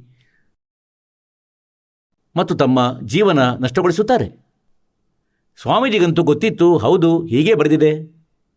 ಇವಂತೂ ನಿಮ್ಮ ಜನ್ಮ ಮೃತ್ಯುವನ್ನು ಕೊನೆಗೊಳಿಸುವುದಿಲ್ಲ. ಮತ್ತು ಈ ಸಾಧನೆಯನ್ನು ಮಾಡುತ್ತಾ ನಿಮಗೆ ಅಸಂಖ್ಯ ಜನ್ಮಗಳಾದವು. ಸ್ವರ್ಗಕ್ಕೆ ಹೋದ್ರಿ, ರಾಜನಾದ್ರಿ, ದೇವನಾದ್ರಿ, ಮತ್ತೆ ಬಂದಿರಿ, ಈ ಚಕ್ರ ಮುಗಿಯಲಿಲ್ಲ. ಯಾವ ಸಾಧನೆ ನಾನು ಹೇಳುವೆನು, ಈ ದಾಸನು ಹೇಳುವನು ನಿಮ್ಮ, ಇದನ್ನು ಸ್ವೀಕಾರ ಮಾಡಿ ನಿಮ್ಮ ಕಲ್ಯಾಣವಾಗುವುದು. ಆಗ ರಾಮನಂದರಿಗೆ ಸಮಸ್ಯೆ ಉಂಟಾಯಿತು. ಎಲ್ಲಾದರೂ ನಾನು ನಿಮ್ಮ ಸಾಧನೆ ಆರಂಭಿಸಿದರೆ ನನ್ನ ಹಿಂದಿನದೆಲ್ಲ ನಾಶವಾದರೆ? ಮತ್ತು ನಾಳೆ ನನ್ನ ಮೃತ್ಯುವಾದರೆ ನನ್ನದೇನಾಗುವುದು? ಪರಮಾತ್ಮ ಹೇಳಿದರು ನಿನ್ನ ಮೃತ್ಯು ಕೂಡ ನನ್ನ ಕೈಯಲ್ಲಿರುವುದು. ಮತ್ತು ಯಾವಾಗ ನೀನು ಹೇಳುವೆ ನಿನ್ನ ಸ್ವಇಚ್ಛೆಯಿಂದ ಆಗ ನಿನ್ನ ಮೃತ್ಯುವಾಗುವುದು. ಮೃತ್ಯು ಹತ್ತಿರ ಬರದು. ಮತ್ತೆ ಹೇಳ್ತಾರೆ ಜೀವಂತ ಥೋಡಾಯಿ ಬಲಾಜ ಸತ್ತ ಸೋಮರಣ ಹೋ. ಅರಿಯ ಲಾಖ ವರ್ಷ ಜೀವನ ಲೆಕ್ಕದರೆ ನೀಗೋ ನಿನ್ನದು ಮೊದಲಿಂದಂತೂ ವ್ಯರ್ಥವಾಯಿತು. ಮತ್ತದರಿಂದ ನಿನಗೆ ಲಾಭವಾಗದು. ಎಲ್ಲವನ್ನು ತಿಳಿಸಿದರು ಪರಮಾತ್ಮ. ಕೆ ಇಂದ್ರ ಕುಬೇರ್ ಈಸ್ಕಿ ಪದವಿ ಬ್ರಹ್ಮಾವಣ ಧರ್ಮರಾಯ ವಿಷ್ಣುನಾಥ್ಗೆ ಲೋಕು ಜಾಕತ್ತು ಫಿರ್ ಜನ ಮರಣ ಆಯ. ಹಾಗಾದರೆ ವಾಟ್ ಇಸ್ ದ ಯೂಸ್ ಅವನು ತಿಳಿದುಕೊಂಡ ಹೌದು ಇದರ ಯಾವ ಲಾಭವಿಲ್ಲ. ಈಗ ಸಮಸ್ಯೆ ಉಳಿಯಿತು ನಿನ್ನ ಮೃತ್ಯುವಿನ. ಮೃತ್ಯು ಆಗದು ನಾನು ಹೇಳುವ ತನಕ. ನೂರೈವತ್ತು ವರ್ಷ ತನಕ ಬದುಕಿದರು ರಾಮಾನಂದರ ನಂತರ ಮಾಲೀಕನ ಕೃಪೆಯಿಂದ ನಂತರ ಮುಂದೆ ಹೇಳುತ್ತೇನೆ. चार मुक्ति बैकुंठ में जिनकी मेरे चा गरीब दास घर अगम की मैं कैसे पाऊं था हेम रूप जहाँ धरती है रत्न जड़े बहु शोभे कह रामानंद बैकुंठ को तन मन मेरा लोभे ತನ್ನ ಮೊದಲಿಂದಂತೂ ಯೋಚನೆ ಇತ್ತು ಟಾರ್ಗೆಟ್ ಇತ್ತು ಉದ್ದೇಶವಿತ್ತು ಅಲ್ಲಿ ಏತಕ್ಕಾಗಿ ಹೋಗುತ್ತಿರುವೆ ಅಂದರೆ ಅಲ್ಲಿ ಸ್ವರ್ಗದಲ್ಲಿ ಸುಖದಿಂದ ಇರುವೆ ಅಲ್ಲಿ ವಿಷ್ಣು ಲೋಕದಲ್ಲಿ ಬಿಳಿ ಭೂಮಿ ಇದೆ ಮತ್ತು ಅಲ್ಲಿ ದೊಡ್ಡ ವೈಕುಂಠವಿದೆ ಸುಂದರವಾಗಿದೆ. ಚಕರ್ಗದ ಪದಮ ಹೇಗೆ ಮೋಹನ ಮದನ ಮುರಾರ್? ಗ್ರೀಬ್ ದಾಸ್ ಮುರಳಿ ಬಾಜೆ ಉಸ ಸ್ವರ್ಗ ಲೋಕ ದರ್ಬಾರೆ. ರಾಮಾನಂದರು ಹೋಲಿಕೆ ಹೇಳುತ್ತಿದ್ದಾರೆ ಮಹಿಮೆ ಹೇಳುತ್ತಿದ್ದಾರೆ ಸ್ವರ್ಗದ್ದು. ಅಂದರೆ ಅಲ್ಲಿ ಭಗವಂತ ವಿಷ್ಣುವಿನ ದರ್ಶನ ಮಾಡುವೆನು. ಶಂಖಚಕ್ರ ಗದಾ ಪದ್ಮ ಅವರ ಕೈಯಲ್ಲಿದೆ ಮತ್ತು ಅಲ್ಲಿ ಕೊಳಲು ವಾದನವಾಗುತ್ತಿದೆ ಅಖಂಡ. ಪರಮಾತ್ಮ ಹೇಳಿದರು ನಿನ್ನ ಈ ಶಂಖ ಚಕ್ರ ಪದ್ಮದವನೇ ಸಾಯುವನು. ಆಗ ಯಾರನ್ನು ನೋಡುವೆ? ಮನಸ್ಸಿಗೆ ಚುಚ್ಚುತ್ತಿದ್ದಂತೆ ಸುಮ್ಮನಾಗುತ್ತಿದ್ದ ರಾಮಾನಂದ ಹೇಳುತ್ತಿದ್ದ, ಹೌದು, ನಿನ್ನ ಮಾತಂತೂ ಸರಿ. ಹಾಗಾಗಿ ಆ ಅವಿನಾಶಿಯನ್ನು ನೋಡು, ಮತ್ತು ಅವನನ್ನು ನೀವು ಸದಾ ನೋಡಬಹುದು. ಮತ್ತು ಆ ಅವಿನಾಶಿಯ ಮಾರ್ಗ ತೆಗೆದುಕೊಂಡು ಈ ದಾಸನು ಬಂದಿರುವನು. ಅವರು ಸ್ವತಃ ಪರಮಾತ್ಮರಾಗಿದ್ದರು, ಆದರೆ ಇಲ್ಲಿ ಡಬಲ್ ರೋಲ್ ಮಾಡುತ್ತಿದ್ದರು. ಏಕೆಂದರೆ ಐದು ವರ್ಷದ ಬಾಲಕನಲ್ಲಿ ಮತ್ತು ಭಗವಂತ ಹೆಚ್ಚು ದಿನ ನಮ್ಮ ಜೊತೆ ಹತ್ತಿರ ಇದ್ದರೆ ಅವನನ್ನು ರಿಜೆಕ್ಟ್ ಮಾಡತೊಡಗುವೆವು ನಮ್ಮದು ಇಂಥ ನೀಚ ಬುದ್ಧಿಯಾಗಿದೆ ಇದಕ್ಕಾಗಿ ಪರಮಾತ್ಮನು ಒಮ್ಮೆ ಮುಚ್ಚಿಟ್ಟು ಒಮ್ಮೆ ಸತ್ಯವಾದದನ್ನು ಹೇಳಿ ಮತ್ತು ಈ ಕಾಲನ ಜಾಲವನ್ನು ತಿಳಿಸಿದರು ರಾಮಾನಂದರು ಸ್ವರ್ಗದ ಬಗ್ಗೆ ಹೇಳುತ್ತಿದ್ದಾರೆ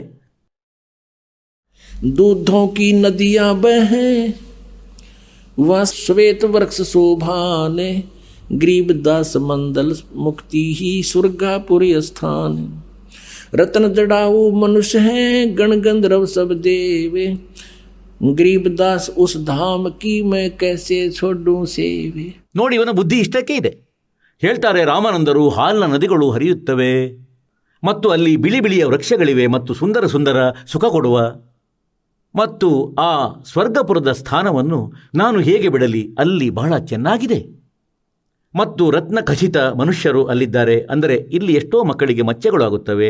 ಇನ್ನೂ ಹೆಚ್ಚು ಸುಂದರವಾಗಿ ಕಾಣುತ್ತಾರೆ. ಸ್ವರ್ಗದೊಳಗೆ ದೇವತೆಗಳ ಶರೀರಗಳಲ್ಲಿ ರತ್ನ ಆಟೋಮೆಟಿಕಲಿ ರತ್ನಗಳಾಗುತ್ತವೆ. ಅವರ ಶರೀರಗಳಲ್ಲಿ ರತ್ನಗಳು ಅವರ ಶೋಭೆಯನ್ನು ಹೆಚ್ಚಿಸುತ್ತವೆ.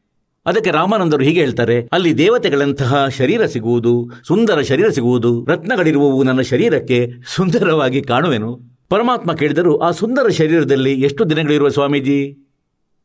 ಹೌದು ಮಗು, ಸ್ವಲ್ಪ ದಿನಗಳಿರುವೆ, ಸಮಯವಿರುವಷ್ಟು. ಹಾಗಾದರೆ ರತ್ನಗಳಿರುವ ಶರೀರ ಏನು ಮಾಡುವೆ? ಅದು ಇರುವುದೇ ಇಲ್ಲ ನಿಮ್ಮದು. ಹೀಗೆ ಇದು ಮತ್ತು ಹೀಗೆ. ಆವಾಗ ಅದರಲ್ಲಿ ಏನು ವ್ಯತ್ಯಾಸವಾಯಿತು? ನೀವು ನಿಮ್ಮ ಪುಣ್ಯ ನಾಶಗೊಳಿಸಿದ ನಂತರ ಪಶು ಆಗುವಿರಿ ಇಲ್ಲಿ ಬಂದು. ಹೌದು, ಹೀಗಂತೂ ಇದ್ದೇ ಇದೆ. ಈಗ ಪರಮಾತ್ಮ ನಿರ್ಣಾಯಕ ಜ್ಞಾನವನ್ನು ನೀಡುತ್ತಿದ್ದಾರೆ. ಆದರೆ ಈ ಹಳೆಯ ಬಣ್ಣ, ಓಲ್ಡ್ ಪೇಂಟ್, ಆ ನಕಲಿ ಇಳಿಯುತ್ತಿಲ್ಲ. ಅದಕ್ಕಾಗಿ ಸಂಘರ್ಷ ಅಧಿಕವಾಗುತ್ತಿದೆ. ಈ ದಾಸನಿಗೂ ಸ್ಯಾಂಡ್ ಪೇಪರ್ ಹೊಡೆಯಬೇಕಾಗುತ್ತದೆ. ಈ ಎಲ್ಲ ಕಥೆ ಹೇಳಬೇಕಾಗುತ್ತದೆ. ಎಲ್ಲ ಪ್ರಮಾಣಗಳನ್ನು ನೀಡಬೇಕಾಗುತ್ತದೆ. ಆಗ ಈ ಒರಿಜಿನಲ್ ಪೇಂಟ್ ನಿಮ್ಮ ಮೇಲೆ ಹೀಗಾಗುವುದು ಮತ್ತೆ ಬೇರೆ ಯಾವುದು ತಗಲಲಾರದು. ಈಗ ಏನು ಹೇಳ್ತಾರೆ? ರಗಿಯದು ಶ್ಯಾಮ ಅಥರ್ಮಣಿಗೆ ಗಾಂವೆ ಚಾರೋ ಬೇದ. ಗರೀಬದಾಸ್ ಗರ್ ಅಗಮ್ ಅಗಮ್ ಕೀ, ಕೈಸೆ ಜಾಣೋ ಭೇದ. चार मुक्ति चितवन लगी कैसे बच्चों ताहे गरीब दास गुप्तार गति हमको जो समझाए स्वर्ग लोक बैकुंठे है या से परे ना ओरे गरीब दास सठ शास्त्र और चार वेद की दौड़े आहा ಏನು ಹೇಳ್ತಾರೆ ಅಂದರೆ ಸ್ವರ್ಗಲೋಕವಿದೆ. ಅದನ್ನು ವೈಕುಂಠವೆಂದೂ ಹೇಳುವರು, ಅದನ್ನು ಮಹಾಸ್ವರ್ಗವೆಂದೂ ಹೇಳುವರು. ಇದಕ್ಕಿಂತ ಮೇಲೆ ಯಾವ ಲೋಕವಿಲ್ಲ.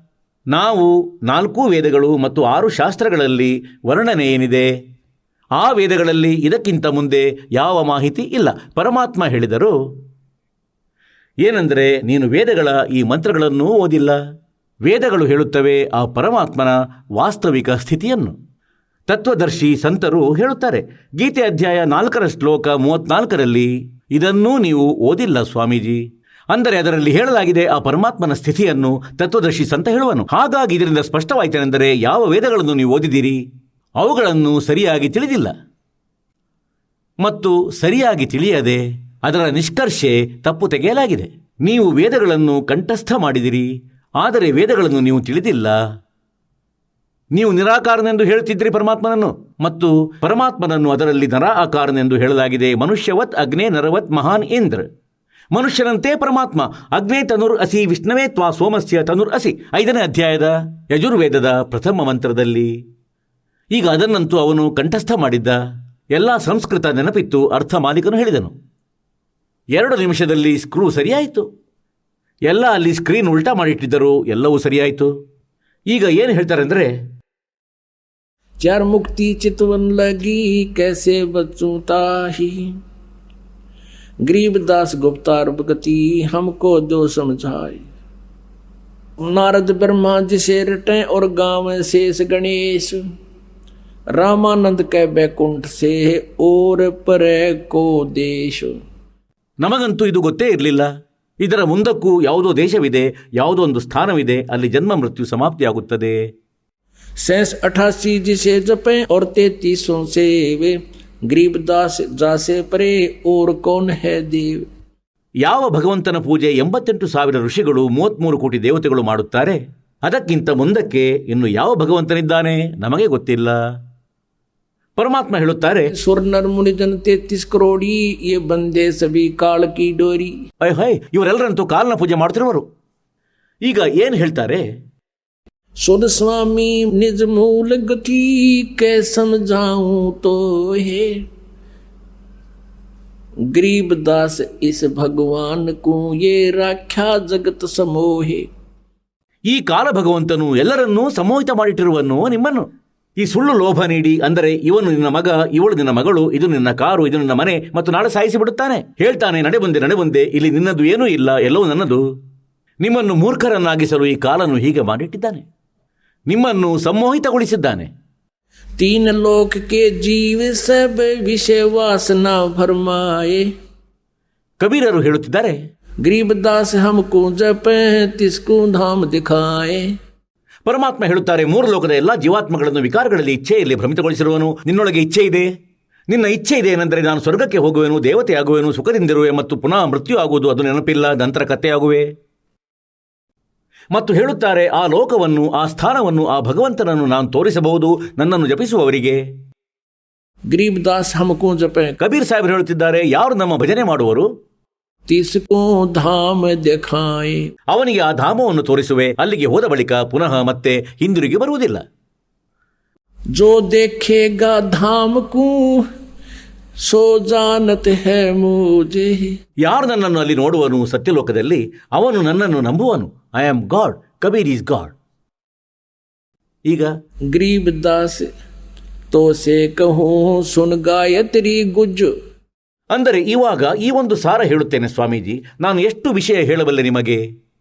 ಮತ್ತು ನಿಮಗೆ ಖಂಡಿತ ನಂಬಿಕೆಯಾಗುತ್ತಿಲ್ಲ ನಾನು ಭಗವಂತನೆಂದು. ನೀವು ನನ್ನನ್ನು ನನ್ನ ಆ ಧಾಮವನ್ನು ನೋಡುವಿರಿ ಸತ್ಯಲೋಕವನ್ನು. ಆಗ ನನ್ನನ್ನು ನಂಬುವಿರಿ ಐ ಆಮ್ ಗಾಡ್ ಏಕೆಂದರೆ ನೀವು ಭಗವಂತನ ಡೆಫಿನಿಷನ್ನನ್ನೇ ಉಲ್ಟಾ ತಿಳಿದಿರುವಿರಿ. ಈ ಕಾಲನು ನಿಮಗೆ ವಿಪರೀತ ಪರಿಭಾಷೆಯನ್ನು ಹೇಳಿಟ್ಟಿದ್ದಾನೆ. ಮತ್ತೆ ಏನು ಹೇಳ್ತಾರೆ? ಕೃಷ್ಣ ವಿಷ್ಣು ಭಗವಾನ್ ಕೂಯಿ ಜಡಾಯೇ ಜೀವಿ. ಗರೀಬದಾಸ್ ಕಾಲ ಕರ್ಮ ಶಿರಸಿ ನಿನ್ನ ಈ ಕೃಷ್ಣ ವಿಷ್ಣು ಭಗವಂತನು ಈ ಎಲ್ಲಾ ಜೀವಿಗಳಿಗೆ ಇಲ್ಲಿ ಸ್ಥಿತಿ ಮಾಡಿಟ್ಟಿದ್ದಾರೆ. ಸ್ಥಿತಿ ಎಂದರೆ ಒಬ್ಬರು ಇನ್ನೊಬ್ಬರಲ್ಲಿ ಮೋಹಮಮತೆ ಹುಟ್ಟಿಸಿ ಇಲ್ಲಿ ಸಿಲುಕಿಸುತ್ತಿದ್ದಾರೆ ನಿಮ್ಮನ್ನು. ಗೀತೆ ಅಧ್ಯಾಯ ಹದಿನಾಲ್ಕರ ಶ್ಲೋಕ ಒಂದರಿಂದ ಐದರಲ್ಲಿ ಇದನ್ನು ಸ್ಪಷ್ಟಗೊಳಿಸಿದ್ದಾನೆ ಕಾಲನು.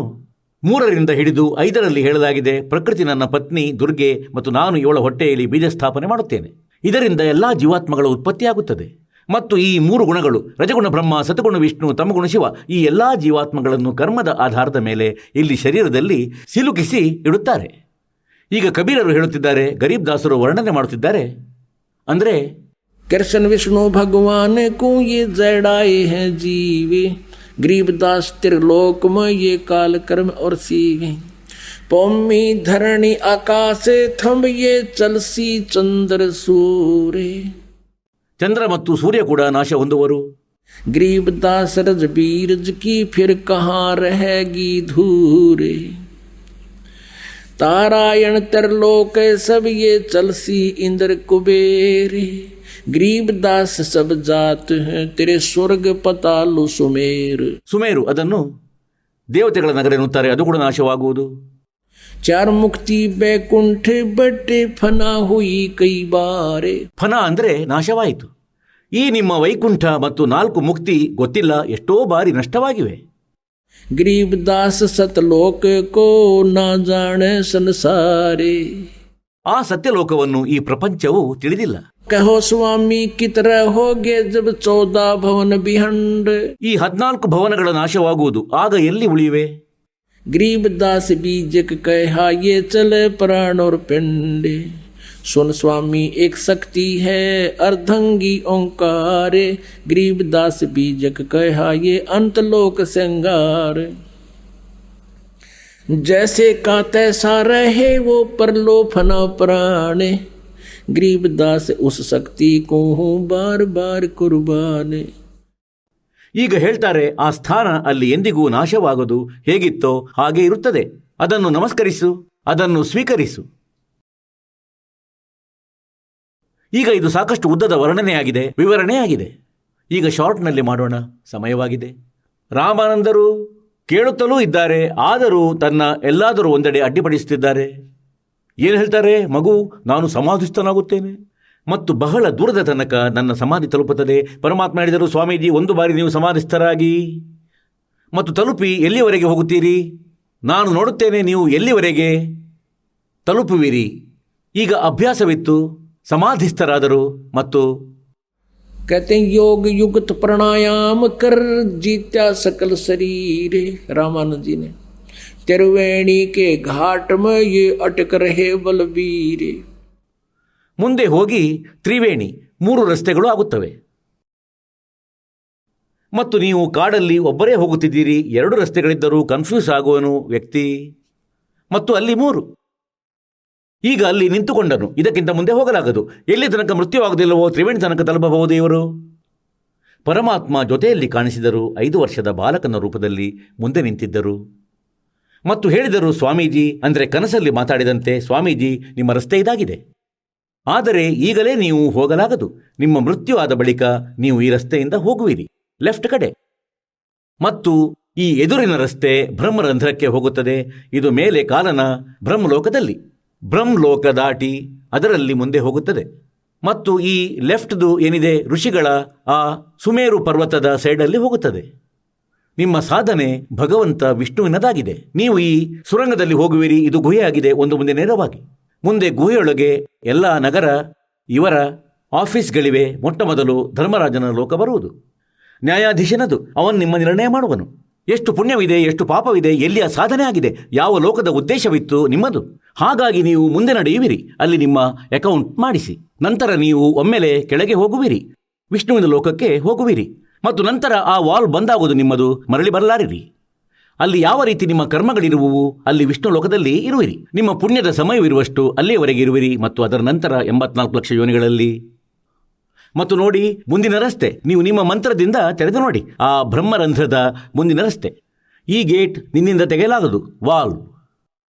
ರಾಮಾನಂದರು ಎಲ್ಲಾ ಮಂತ್ರ ಹೇಳಿಬಿಟ್ಟರು. ಹರೇ ಕೃಷ್ಣ, ಹರೇ ರಾಮ, ಸೀತಾ ಸೀತಾ, ರಾಧೇ, ಶ್ಯಾಮ. ಮತ್ತು ಓಂ ಓಂ ಓಂ, ಭಗವತೆ ವಾಸುದೇವ ನಮಃ. ಆ ಮುಂದಿನ ಬಾಗಿಲು ತೆರೆಯಲಿಲ್ಲ. ಬ್ರಹ್ಮರಂಧ್ರದ್ದು. ಆಗ ಪರಮಾತ್ಮ ಹೇಳಿದರು ನಾನು ತೆರೆದು ತೋರಿಸಲೇ ನನ್ನ ಬಳಿಯ ಮಂತ್ರವಿದೆ. ಅದರಿಂದ ಈ ಬಾಗಿಲು ತೆರೆಯಬಹುದು. ಪರಮಾತ್ಮನು, ಸತ್ಯನಾಮ, ಜಪಿಸಿದರು ಒಳಗಿಂದೊಳಗೆ ಅವನಿಗೆ ಹೇಳಲಿಲ್ಲ. ಮತ್ತು ಸ್ಮರಿಸುತ್ತಿದ್ದಂತೆ ಒಮ್ಮೆಲೆ ಬಾಗಿಲು ತೆರೆಯಿತು. ರಾಮಾನಂದರ ಆತ್ಮವನ್ನು ಮೇಲಕ್ಕೆ ಕರೆದೊಯ್ದರು. ಅಲ್ಲಿ ತೋರಿಸಿದರು, ಇವನಾಗಿದ್ದಾನೆ, ಆ ನಿರಾಕಾರನು. ಈ ಕಾಲ ನೀವು ನಿರಾಕಾರನೆಂದು ಹೇಳುತ್ತೀರಿ, ಇವನನ್ನು, ಇವನು ಕುಳಿತಿದ್ದಾನೆ ಈ ಬ್ರಹ್ಮ್. ಒಂದು ಲಕ್ಷ ಮಾನವ ಶರೀರಧಾರಿ ಜೀವಾತ್ಮಗಳನ್ನು ನಿತ್ಯ ತಿನ್ನುತ್ತಾನೆ. ಇವನು ನಿಮ್ಮ ಭಗವಂತನು. ಇವನು ಕೆಲವೊಮ್ಮೆ ಶಿವರೂಪ ಧಾರಣೆ ಮಾಡುತ್ತಾನೆ, ಕೆಲವೊಮ್ಮೆ ತನ್ನ ಪುತ್ರ ವಿಷ್ಣು ರೂಪ ಧಾರಣೆ ಮಾಡುತ್ತಾನೆ, ಕೆಲವೊಮ್ಮೆ ತನ್ನ ಪುತ್ರ ಬ್ರಹ್ಮಾನ ರೂಪ ಧಾರಣೆ ಮಾಡಿ ಜಗತ್ತನ್ನು ಭ್ರಮಿತಗೊಳಿಸುತ್ತಾನೆ. ಮತ್ತು ನೀವು ಇವರನ್ನೇ ಪ್ರಭು ಎಂದು ನಂಬುತ್ತಿರುವಿರಿ. ನಂತರ ಪರಮಾತ್ಮ ಅಲ್ಲಿಂದ ಕರೆದುಕೊಂಡು ಸತ್ಯಲೋಕಕ್ಕೆ ತಲುಪಿದರು. ಆ ಆತ್ಮವನ್ನು, ರಾಮನಂದರ ಆತ್ಮವನ್ನು. ಅಲ್ಲಿ ಸತ್ಯಲೋಕದಲ್ಲಿ ಹೋಗಿ ಪರಮಾತ್ಮನ ಬೇರೆ ಸ್ವರೂಪ, ಒಂದು ಬಹಳ ದೊಡ್ಡ ಗುಮ್ಮಟ. ಒಂದು ಬಹಳ ದೊಡ್ಡ ಸ್ತೂಪದೊಳಗೆ, ಗುಂಬಜದ ಒಳಗೆ. ಮತ್ತು ಮಧ್ಯದಲ್ಲಿ ಸಿಂಹಾಸನ ಮಾಲೀಕನದು. ಬಹಳ ದೊಡ್ಡ ಗುಂಬಜವಿದೆ, ಬಹಳ ದೊಡ್ಡದು. ಮತ್ತು ಅದರ ಮಧ್ಯದಲ್ಲಿ ಪರಮಾತ್ಮ ಒಂದು ಸಿಂಹಾಸನದಲ್ಲಿ ವಿರಾಜಮಾನರಾಗಿದ್ದಾರೆ, ತಲೆ ಮೇಲೆ ಕಿರೀಟವಿದೆ. ಮತ್ತು ಪರಮಾತ್ಮ ಕಬೀರರು ಐದು ವರ್ಷದ ಬಾಲಕನಾಗಿ ಹೋಗಿದ್ದರು, ಅಲ್ಲೊಂದು ಚಾಮರ ಇಟ್ಟಿದ್ದು, ಚಾಮರ ಎತ್ತಿ ಬೀಸತೊಡಗಿದರು, ತನ್ನದೇ ಬೇರೆ ರೂಪದ ಮೇಲೆ. ಈಗ ರಾಮಾನಂದರು ಯೋಚಿಸಿದರು, ಇವರಾಗಿದ್ದಾರೆ ಆ ಪರಮಾಕ್ಷರ ಭ್ರಂ ಅವಿನಾಶಿ ಪರಮಾತ್ಮ ಉತ್ತಮ ಪುರುಷತು ಅನ್ಯ. ಇವನೇ ಆ ಉತ್ತಮ ಪುರುಷತು ಅನ್ಯ. ಆದರೆ ಈ ಕಬೀರ್ನಂತೂ ಇಲ್ಲಿಯ ಯಾವುದೋ ದೇವಗಣವಾಗಿರಬೇಕು. ಇಲ್ಲಿಯ ನೌಕರ ಸೇವಕನಿರಬೇಕು. ಹೀಗೆ ಯೋಚಿಸುತ್ತಿದ್ರು ರಾಮಾನಂದ ಸ್ವಾಮೀಜಿ ಅಷ್ಟರಲ್ಲಿ. ಆ ತೇಜೋಮಯ ಶರೀರ ಎದ್ದಿತು. ಮತ್ತು ಕಬೀರ ಪರಮೇಶ್ವರ ಐದು ವರ್ಷದ ಬಾಲಕ ಆ ಸಿಂಹಾಸನದ ಮೇಲೆ ವಿರಾಜಮನರಾದರು. ಅದಾಗಲೇ ವಿರಾಜಮನರಿದ್ದವರು ಎದ್ದು ನಿಂತು ಚಾಮರ ಹಿಡಿದು ಕಬೀರ ಐದು ವರ್ಷದ ಬಾಲಕನ ಮೇಲೆ ಸಿಂಹಾಸನದ ಮೇಲೆ ಕುಳಿತವನ ಮೇಲೆ ಚಾಮರ ಬೀಸತೊಡಗಿದರು. ಆಹಾ! ಈಗ ರಾಮಾನಂದರು ಯೋಚಿಸಿದರು, ಇವನು ಪರಮಾತ್ಮ ಮತ್ತು ಈ ಐದು ವರ್ಷದ ಬಾಲಕನ ಮೇಲೆ? ಚಾಮರ ಬೀಸುತ್ತಿದ್ದಾನೆ? ವಿಷಯ ತಿಳಿಯಲಿಲ್ಲ. ಇಷ್ಟರಲ್ಲಿ ಆ ತೇಜೋಮಯ ಶರೀರವೇನು ನಿಂತಿತ್ತು? ಅಲ್ಲಿ, ಅದರ ಒಂದು ರೋಮಕೂಪದಲ್ಲಿ ಕೋಟಿ ಸೂರ್ಯರು ಸೇರಿಸಿ ಕೋಟಿ ಚಂದ್ರರು, ಇಷ್ಟೊಂದು ಪ್ರಕಾಶವಿದೆ, ಸತ್ಯಪುರುಷನದು. ಆ ರೂಪ ಕಬೀರರ ಐದು ವರ್ಷದ ಬಾಲಕನ ಶರೀರದಲ್ಲಿ ಸೇರಿಕೊಂಡಿತು. ಅಲ್ಲಿ ಅದೃಶ್ಯರಾದರು, ಅದರೊಳಗೆ ಪ್ರವೇಶ ಮಾಡಿದರು. ಮತ್ತು ಅಸಂಖ್ಯ ಬ್ರಹ್ಮಾಂಡದ ಕಂಟ್ರೋಲರ್ನ ಸಿಂಹಾಸನದ ಮೇಲೆ ಆ ಪರಮಾತ್ಮ ಕಬೀರರು ವಿರಾಜಮಾನರಾಗಿದ್ದಾರೆ. ಐದು ವರ್ಷದ ಬಾಲಕ. ಓಹೋ. ಈಗ ರಾಮಾನಂದರಿಗೆ ಎಲ್ಲ ವಿಷಯ ತಿಳಿಯಿತು. ಅಂದರೆ ಇವನಂತೂ ಪರಮಾತ್ಮ ಪೂರ್ಣ ಬ್ರಹ್ಮನು, ಪರಮಕ್ಷರ ಬ್ರಹ್ಮ, ಸ್ವತಃ ಆಗಿರುವನು. ಈ ಧಾನಕ ರೂಪದಲ್ಲಿ, ಕಬೀರ ನೇಕಾರನ ರೂಪದಲ್ಲಿ. ಓಯ್ ಹೊಯ್, ನೋಡು, ನಾನೆಂಥ ದುರಾದೃಷ್ಟನು. ನಾನು ಭಗವಂತನೊಂದಿಗೆ ವಾದ ಮಾಡುತ್ತಿದ್ದೆ. ಈಗ ಪರಮಾತ್ಮ ಹೇಳಿದ್ರೇನೆಂದ್ರೆ, ಸ್ವಾಮೀಜಿ ಹೋಗು ಕೆಳಗೆ. ಈಗ ಕೆಳಗೆ ಹೋಗು. ಈಗ ಅಲ್ಲಿ ನೋಡಿದರು ಎಲ್ಲ ಸುಖ ಸೌಲಭ್ಯ. ರಾಮಾನಂದರು ಬೇಡಿಕೊಂಡರು, ಪರಮಾತ್ಮ, ಅದಂತೂ ಹೊಲಸು ಲೋಕ, ಅಲ್ಲಿಗೆ ನನ್ನನ್ನು ಕಳುಹಿಸಬೇಡಿ. ಪ್ರಭು ಹೇಳಿದರು, ಏನೆಂದರೆ ಸ್ವಾಮೀಜಿ, ನೀವು ಭಕ್ತಿಹೀನರಾಗಿದ್ದೀರಿ.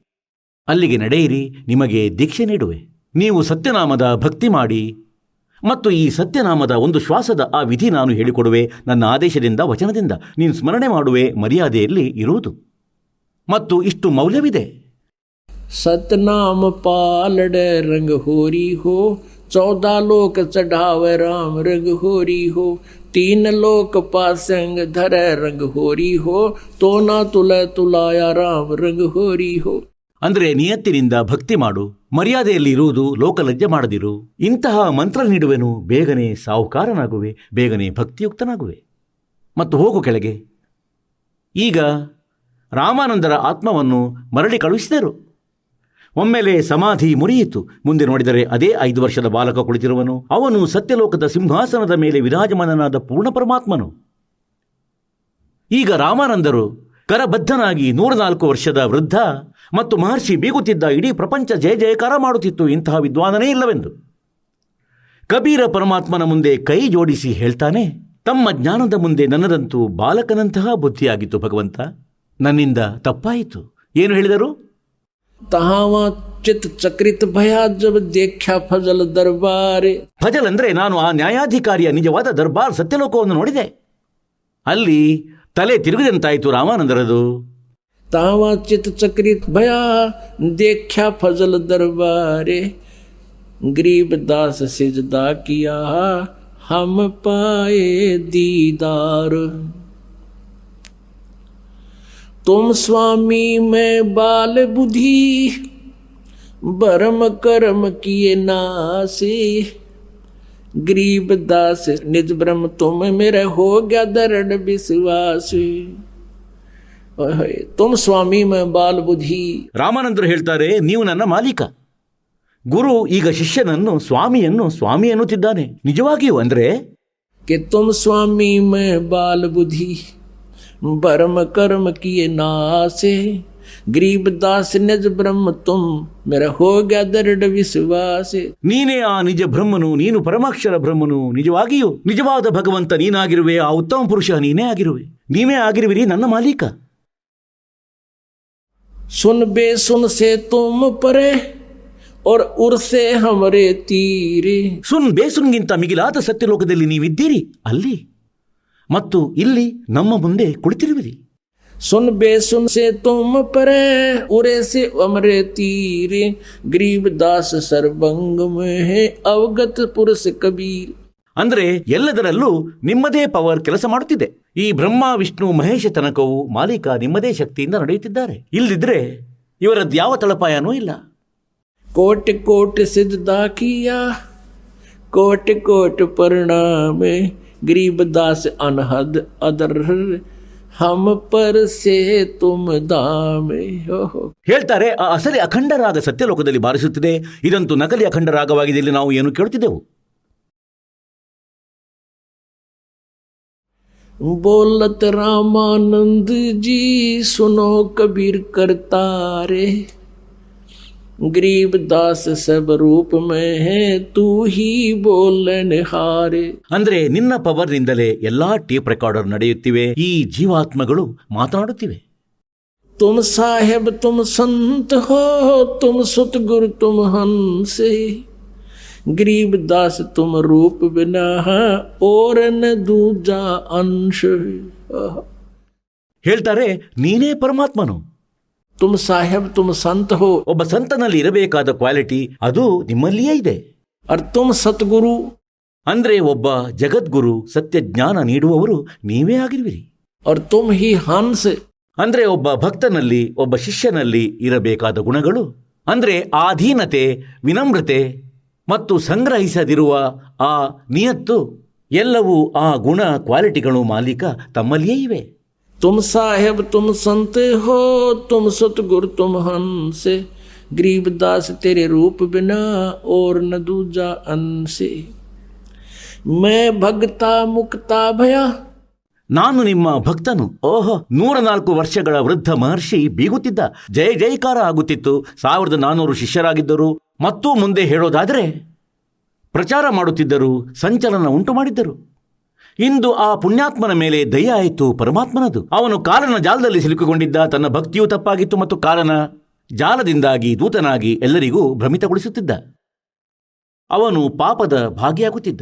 ಅದೇ ದಿನದಿಂದ ರಾಮಾನಂದರು ಎಲ್ಲರಿಗೂ ಹೇಳಿದ್ರೇನೆಂದರೆ, ನಾನು ಯಾರ ಗುರುವಲ್ಲ? ಮತ್ತು ನೀವು ಗುರು ಮಾಡಿಕೊಳ್ಳದಿದ್ದರೆ ಕಬೀರ ದಾಣಕನನ್ನು ಗುರು ಮಾಡಿಕೊಳ್ಳಿ ಬ್ರಾಹ್ಮಣರೇ, ಇಲ್ಲದಿದ್ದರೆ ನಿಮ್ಮ ವಿನಾಶವಾಗುವುದು. ಈಗ ರಾಮಾನಂದರದು ಯಾರೂ ಒಪ್ಪಲಿಲ್ಲ ಅಂದರೆ ಇವನ ಬುದ್ಧಿ ಭ್ರಷ್ಟವಾಗಿದೆ ವೃದ್ಧಾಪ್ಯದಲ್ಲಿ ತಲೆಕೆಟ್ಟಿದೆ ಇವನದು ನೋಡಿ ನೇಕಾರನ ಹುಡುಗನನ್ನು ಭಗವಂತನೆಂದು ಹೇಳುತ್ತಾನೆ ಮತ್ತು ಅವನು ಹೇಗೆ ನಂಬುವ ಕಣ್ಣುಗಳಿಂದ ನೋಡುತ್ತಿರುವನು ಓಯ್ ಹೋಯ್ मैं भगता मुक्ता भया और किया कर्म कुंद नासे गरीब दास अवगत मिल गए मेरी मिटगी मन की बांस ಮನದ ಅಲೆದಾಟ ಪ್ರಶ್ನೆಗಳು ಎಲ್ಲ ಮುಗಿಯಿತು ನನಗೆ ಯಾವ ಸಂಶಯ ಉಳಿದಿಲ್ಲ दोहू ठोड़ है एक तू भया एक से दो हो गरीब दास हम कारण तुम आए हो मगजो ओए हो कहता है मालिक दोहू ठोड़ तू एक ही है दो ठोड़ है एक तू भया एक से दो और गरीब दास ಅಂದ್ರೆ ರಾಮಾನಂದರು ಹೇಳುತ್ತಿದ್ದಾರೆ हम कारण आप उतरे हो मगजो ನೀವು ಅಲ್ಲಿಂದ ನಡೆದು ಬಂದಿರುವಿರಿ ವೇಗದಿಂದ ಬಂದಿರುವಿರಿ ನಮ್ಮ ಉದ್ಧಾರ ಮಾಡಿದಿರಿ ಏನನ್ನ ನನ್ನ ಮಾಲೀಕರೇ. ಬೋಲೋ ಸದ್ಗುರುದೇವ್ ಕೀ ಜಯ ಹೋ.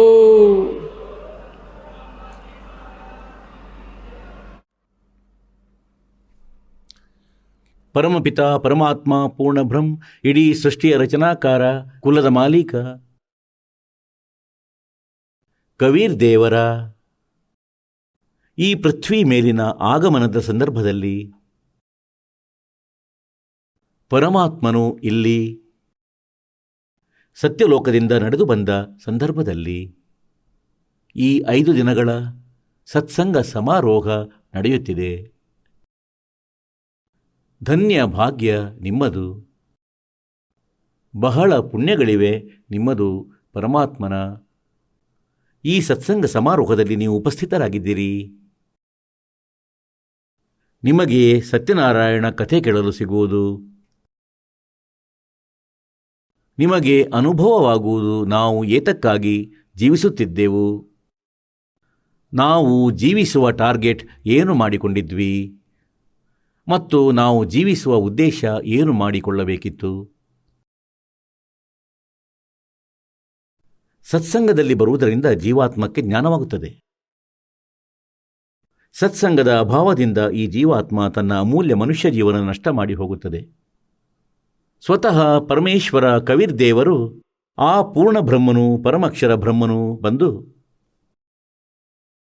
ತನ್ಮೂಲಕ ರಚಿಸಲ್ಪಟ್ಟ ಸೃಷ್ಟಿಯ ಯಥಾರ್ಥ ಜ್ಞಾನ ನೀಡಿದರು. ಅದೇ ಪರಮೇಶ್ವರನ ಈ ತತ್ವಜ್ಞಾನದಿಂದ ನಮಗೆ ತಿಳಿಯಿತೇನೆಂದರೆ ನಾವು ಕಾಲನ ಜಾಲದಲ್ಲಿ ಸಿಲುಕಿಕೊಂಡಿದ್ದೇವೆ. ನಮಗೆ ಇಲ್ಲಿ ಜನ್ಮ ಮತ್ತು ಮರಣ ಕೊಡುವುದರಲ್ಲಿ ಯಾರ ಸ್ವಾರ್ಥವಿದೆ? ಇದೆಲ್ಲ ಮಾಹಿತಿ ನಿಮಗೆ ಈ ಪರಮಾತ್ಮನ ತತ್ವಜ್ಞಾನದಿಂದಲೇ ಪ್ರಾಪ್ತಿ ಆಗಿದೆ ಆಗುವುದು.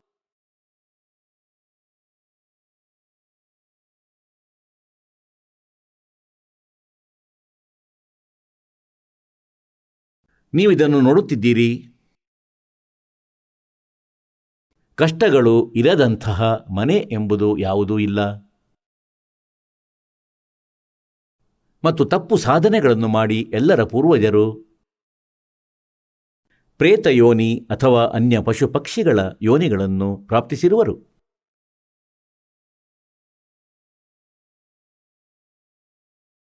ಇದರ ಹಿಂದಿರುವ ಕಾರಣವಾದರೂ ಏನೆಂದರೆ, ಅದು ಅಜ್ಞಾನದಿಂದಾಗಿ, ನಕಲಿ ಗುರುಗಳಿಂದಾಗಿ, ತತ್ವಜ್ಞಾನಹೀನ, ಈ ಸಂತರಿಂದಾಗಿ ಮತ್ತು ಇವರು ಪರಮಾತ್ಮನನ್ನು ಗುರುತಿಸಲಿಲ್ಲ, ಅರಿಯಲಿಲ್ಲ.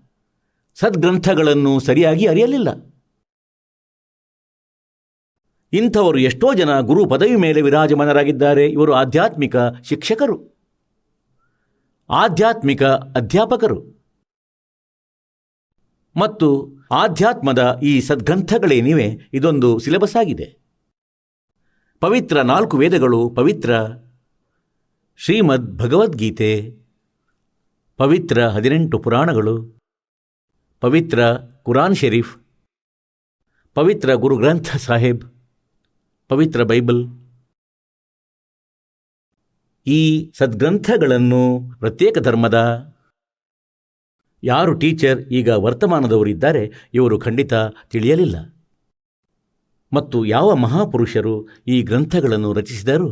ಅವರ ಬಳಿಕ ಇವುಗಳನ್ನು ಅರಿಯುವವರ ಸಂಖ್ಯೆಯೇ ಕ್ಷೀಣಿಸಿತು. ಇಂದು ಬೆಳಗಿನ ಸತ್ಸಂಗದಲ್ಲಿ ನೀವು ಕೇಳುತ್ತಿದ್ರಿ? ಅಂದರೆ ಒಬ್ಬ ಮಹರ್ಷಿ ರಾಮಾನಂದವರ ಯಾರ ಪ್ರಭುತ್ವ ಇತ್ತು ಮತ್ತು ಸುಪ್ರಸಿದ್ಧರಾಗಿದ್ದರು ನಾಲ್ಕು ವೇದಗಳನ್ನು ಆಳವಾಗಿ ಅರಿತವರೆಂದು, ಪುರಾಣಗಳನ್ನು ಆಳವಾಗಿ ತಿಳಿದವರೆಂದು? ಶ್ರೀಮದ್ ಭಗವದ್ಗೀತೆಯ ಸಾರಾಂಶ ಅವರೇ ಹೇಳಬಲ್ಲರು.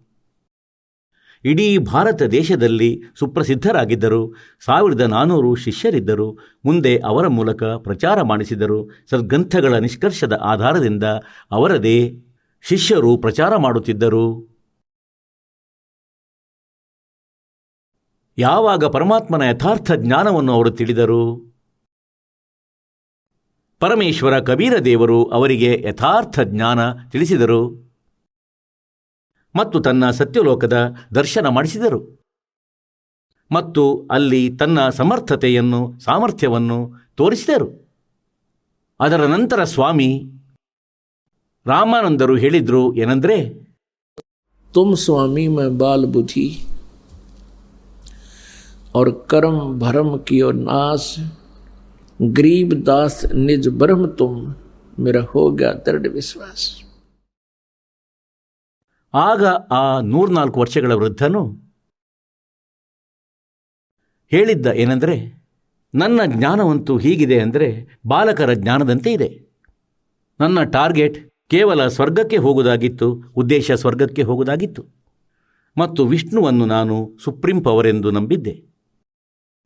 ನಿಮ್ಮ ಯಥಾರ್ಥ ಜ್ಞಾನದಿಂದ, ನಿಮ್ಮ ತತ್ವಜ್ಞಾನದಿಂದ ಈಗ ನನ್ನ ಕಣ್ಣುಗಳು ತೆರೆದವು. ಪರಮಾತ್ಮನ ದರ್ಶನ ಆದ ಬಳಿಕ ಸ್ವಾಮಿ ರಾಮಾನಂದರು. ತನ್ನ ಆ ಸಾವಿರದ ನಾನ್ನೂರು ಶಿಷ್ಯರನ್ನು ಕರೆದರು. ಅವರಿಗೆ ಹೇಳಿದ್ದರು ಏನೆಂದರೆ, ಇಂದಿನಿಂದ ನಾನು ನಿಮ್ಮ ಗುರುವಲ್ಲ.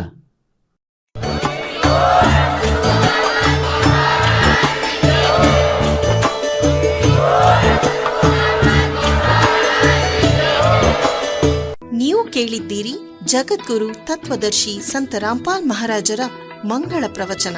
ಹೆಚ್ಚಿನ ಮಾಹಿತಿಗಾಗಿ ವಿಸಿಟ್ ಮಾಡಿ ನಮ್ಮ website W W W dot Jagadguru Rampalji dot O R G. Sant Rampal ಮಹಾರಾಜರ ಶುಭ ಆಶೀರ್ವಾದದಿಂದ ಇಡೀ ವಿಶ್ವದಲ್ಲಿ ಐನೂರಕ್ಕೂ ಹೆಚ್ಚು ನಾಮದೀಕ್ಷಾ ಕೇಂದ್ರಗಳಿವೆ. ಇದರಲ್ಲಿ ಸಂತ ರಾಮ್ಪಾಲ್ ಮಹಾರಾಜರಿಂದ ನಿಶುಲ್ಕವಾಗಿ ಆನ್ಲೈನ್ ನಾಮದೀಕ್ಷೆ ಕೊಡಲಾಗುತ್ತಿದೆ. ತಮ್ಮ ಹತ್ತಿರದ ನಾಮದೀಕ್ಷಾ ಕೇಂದ್ರದ ಮಾಹಿತಿಗಾಗಿ ಸಂಪರ್ಕಿಸಿ ಎಂಟು ಎಂಟು ಎಂಟು ನಾಲ್ಕು ನಾಲ್ಕು ನಾಲ್ಕು ಏಳು ಮೂರು ಸೊನ್ನೆ ಎರಡು.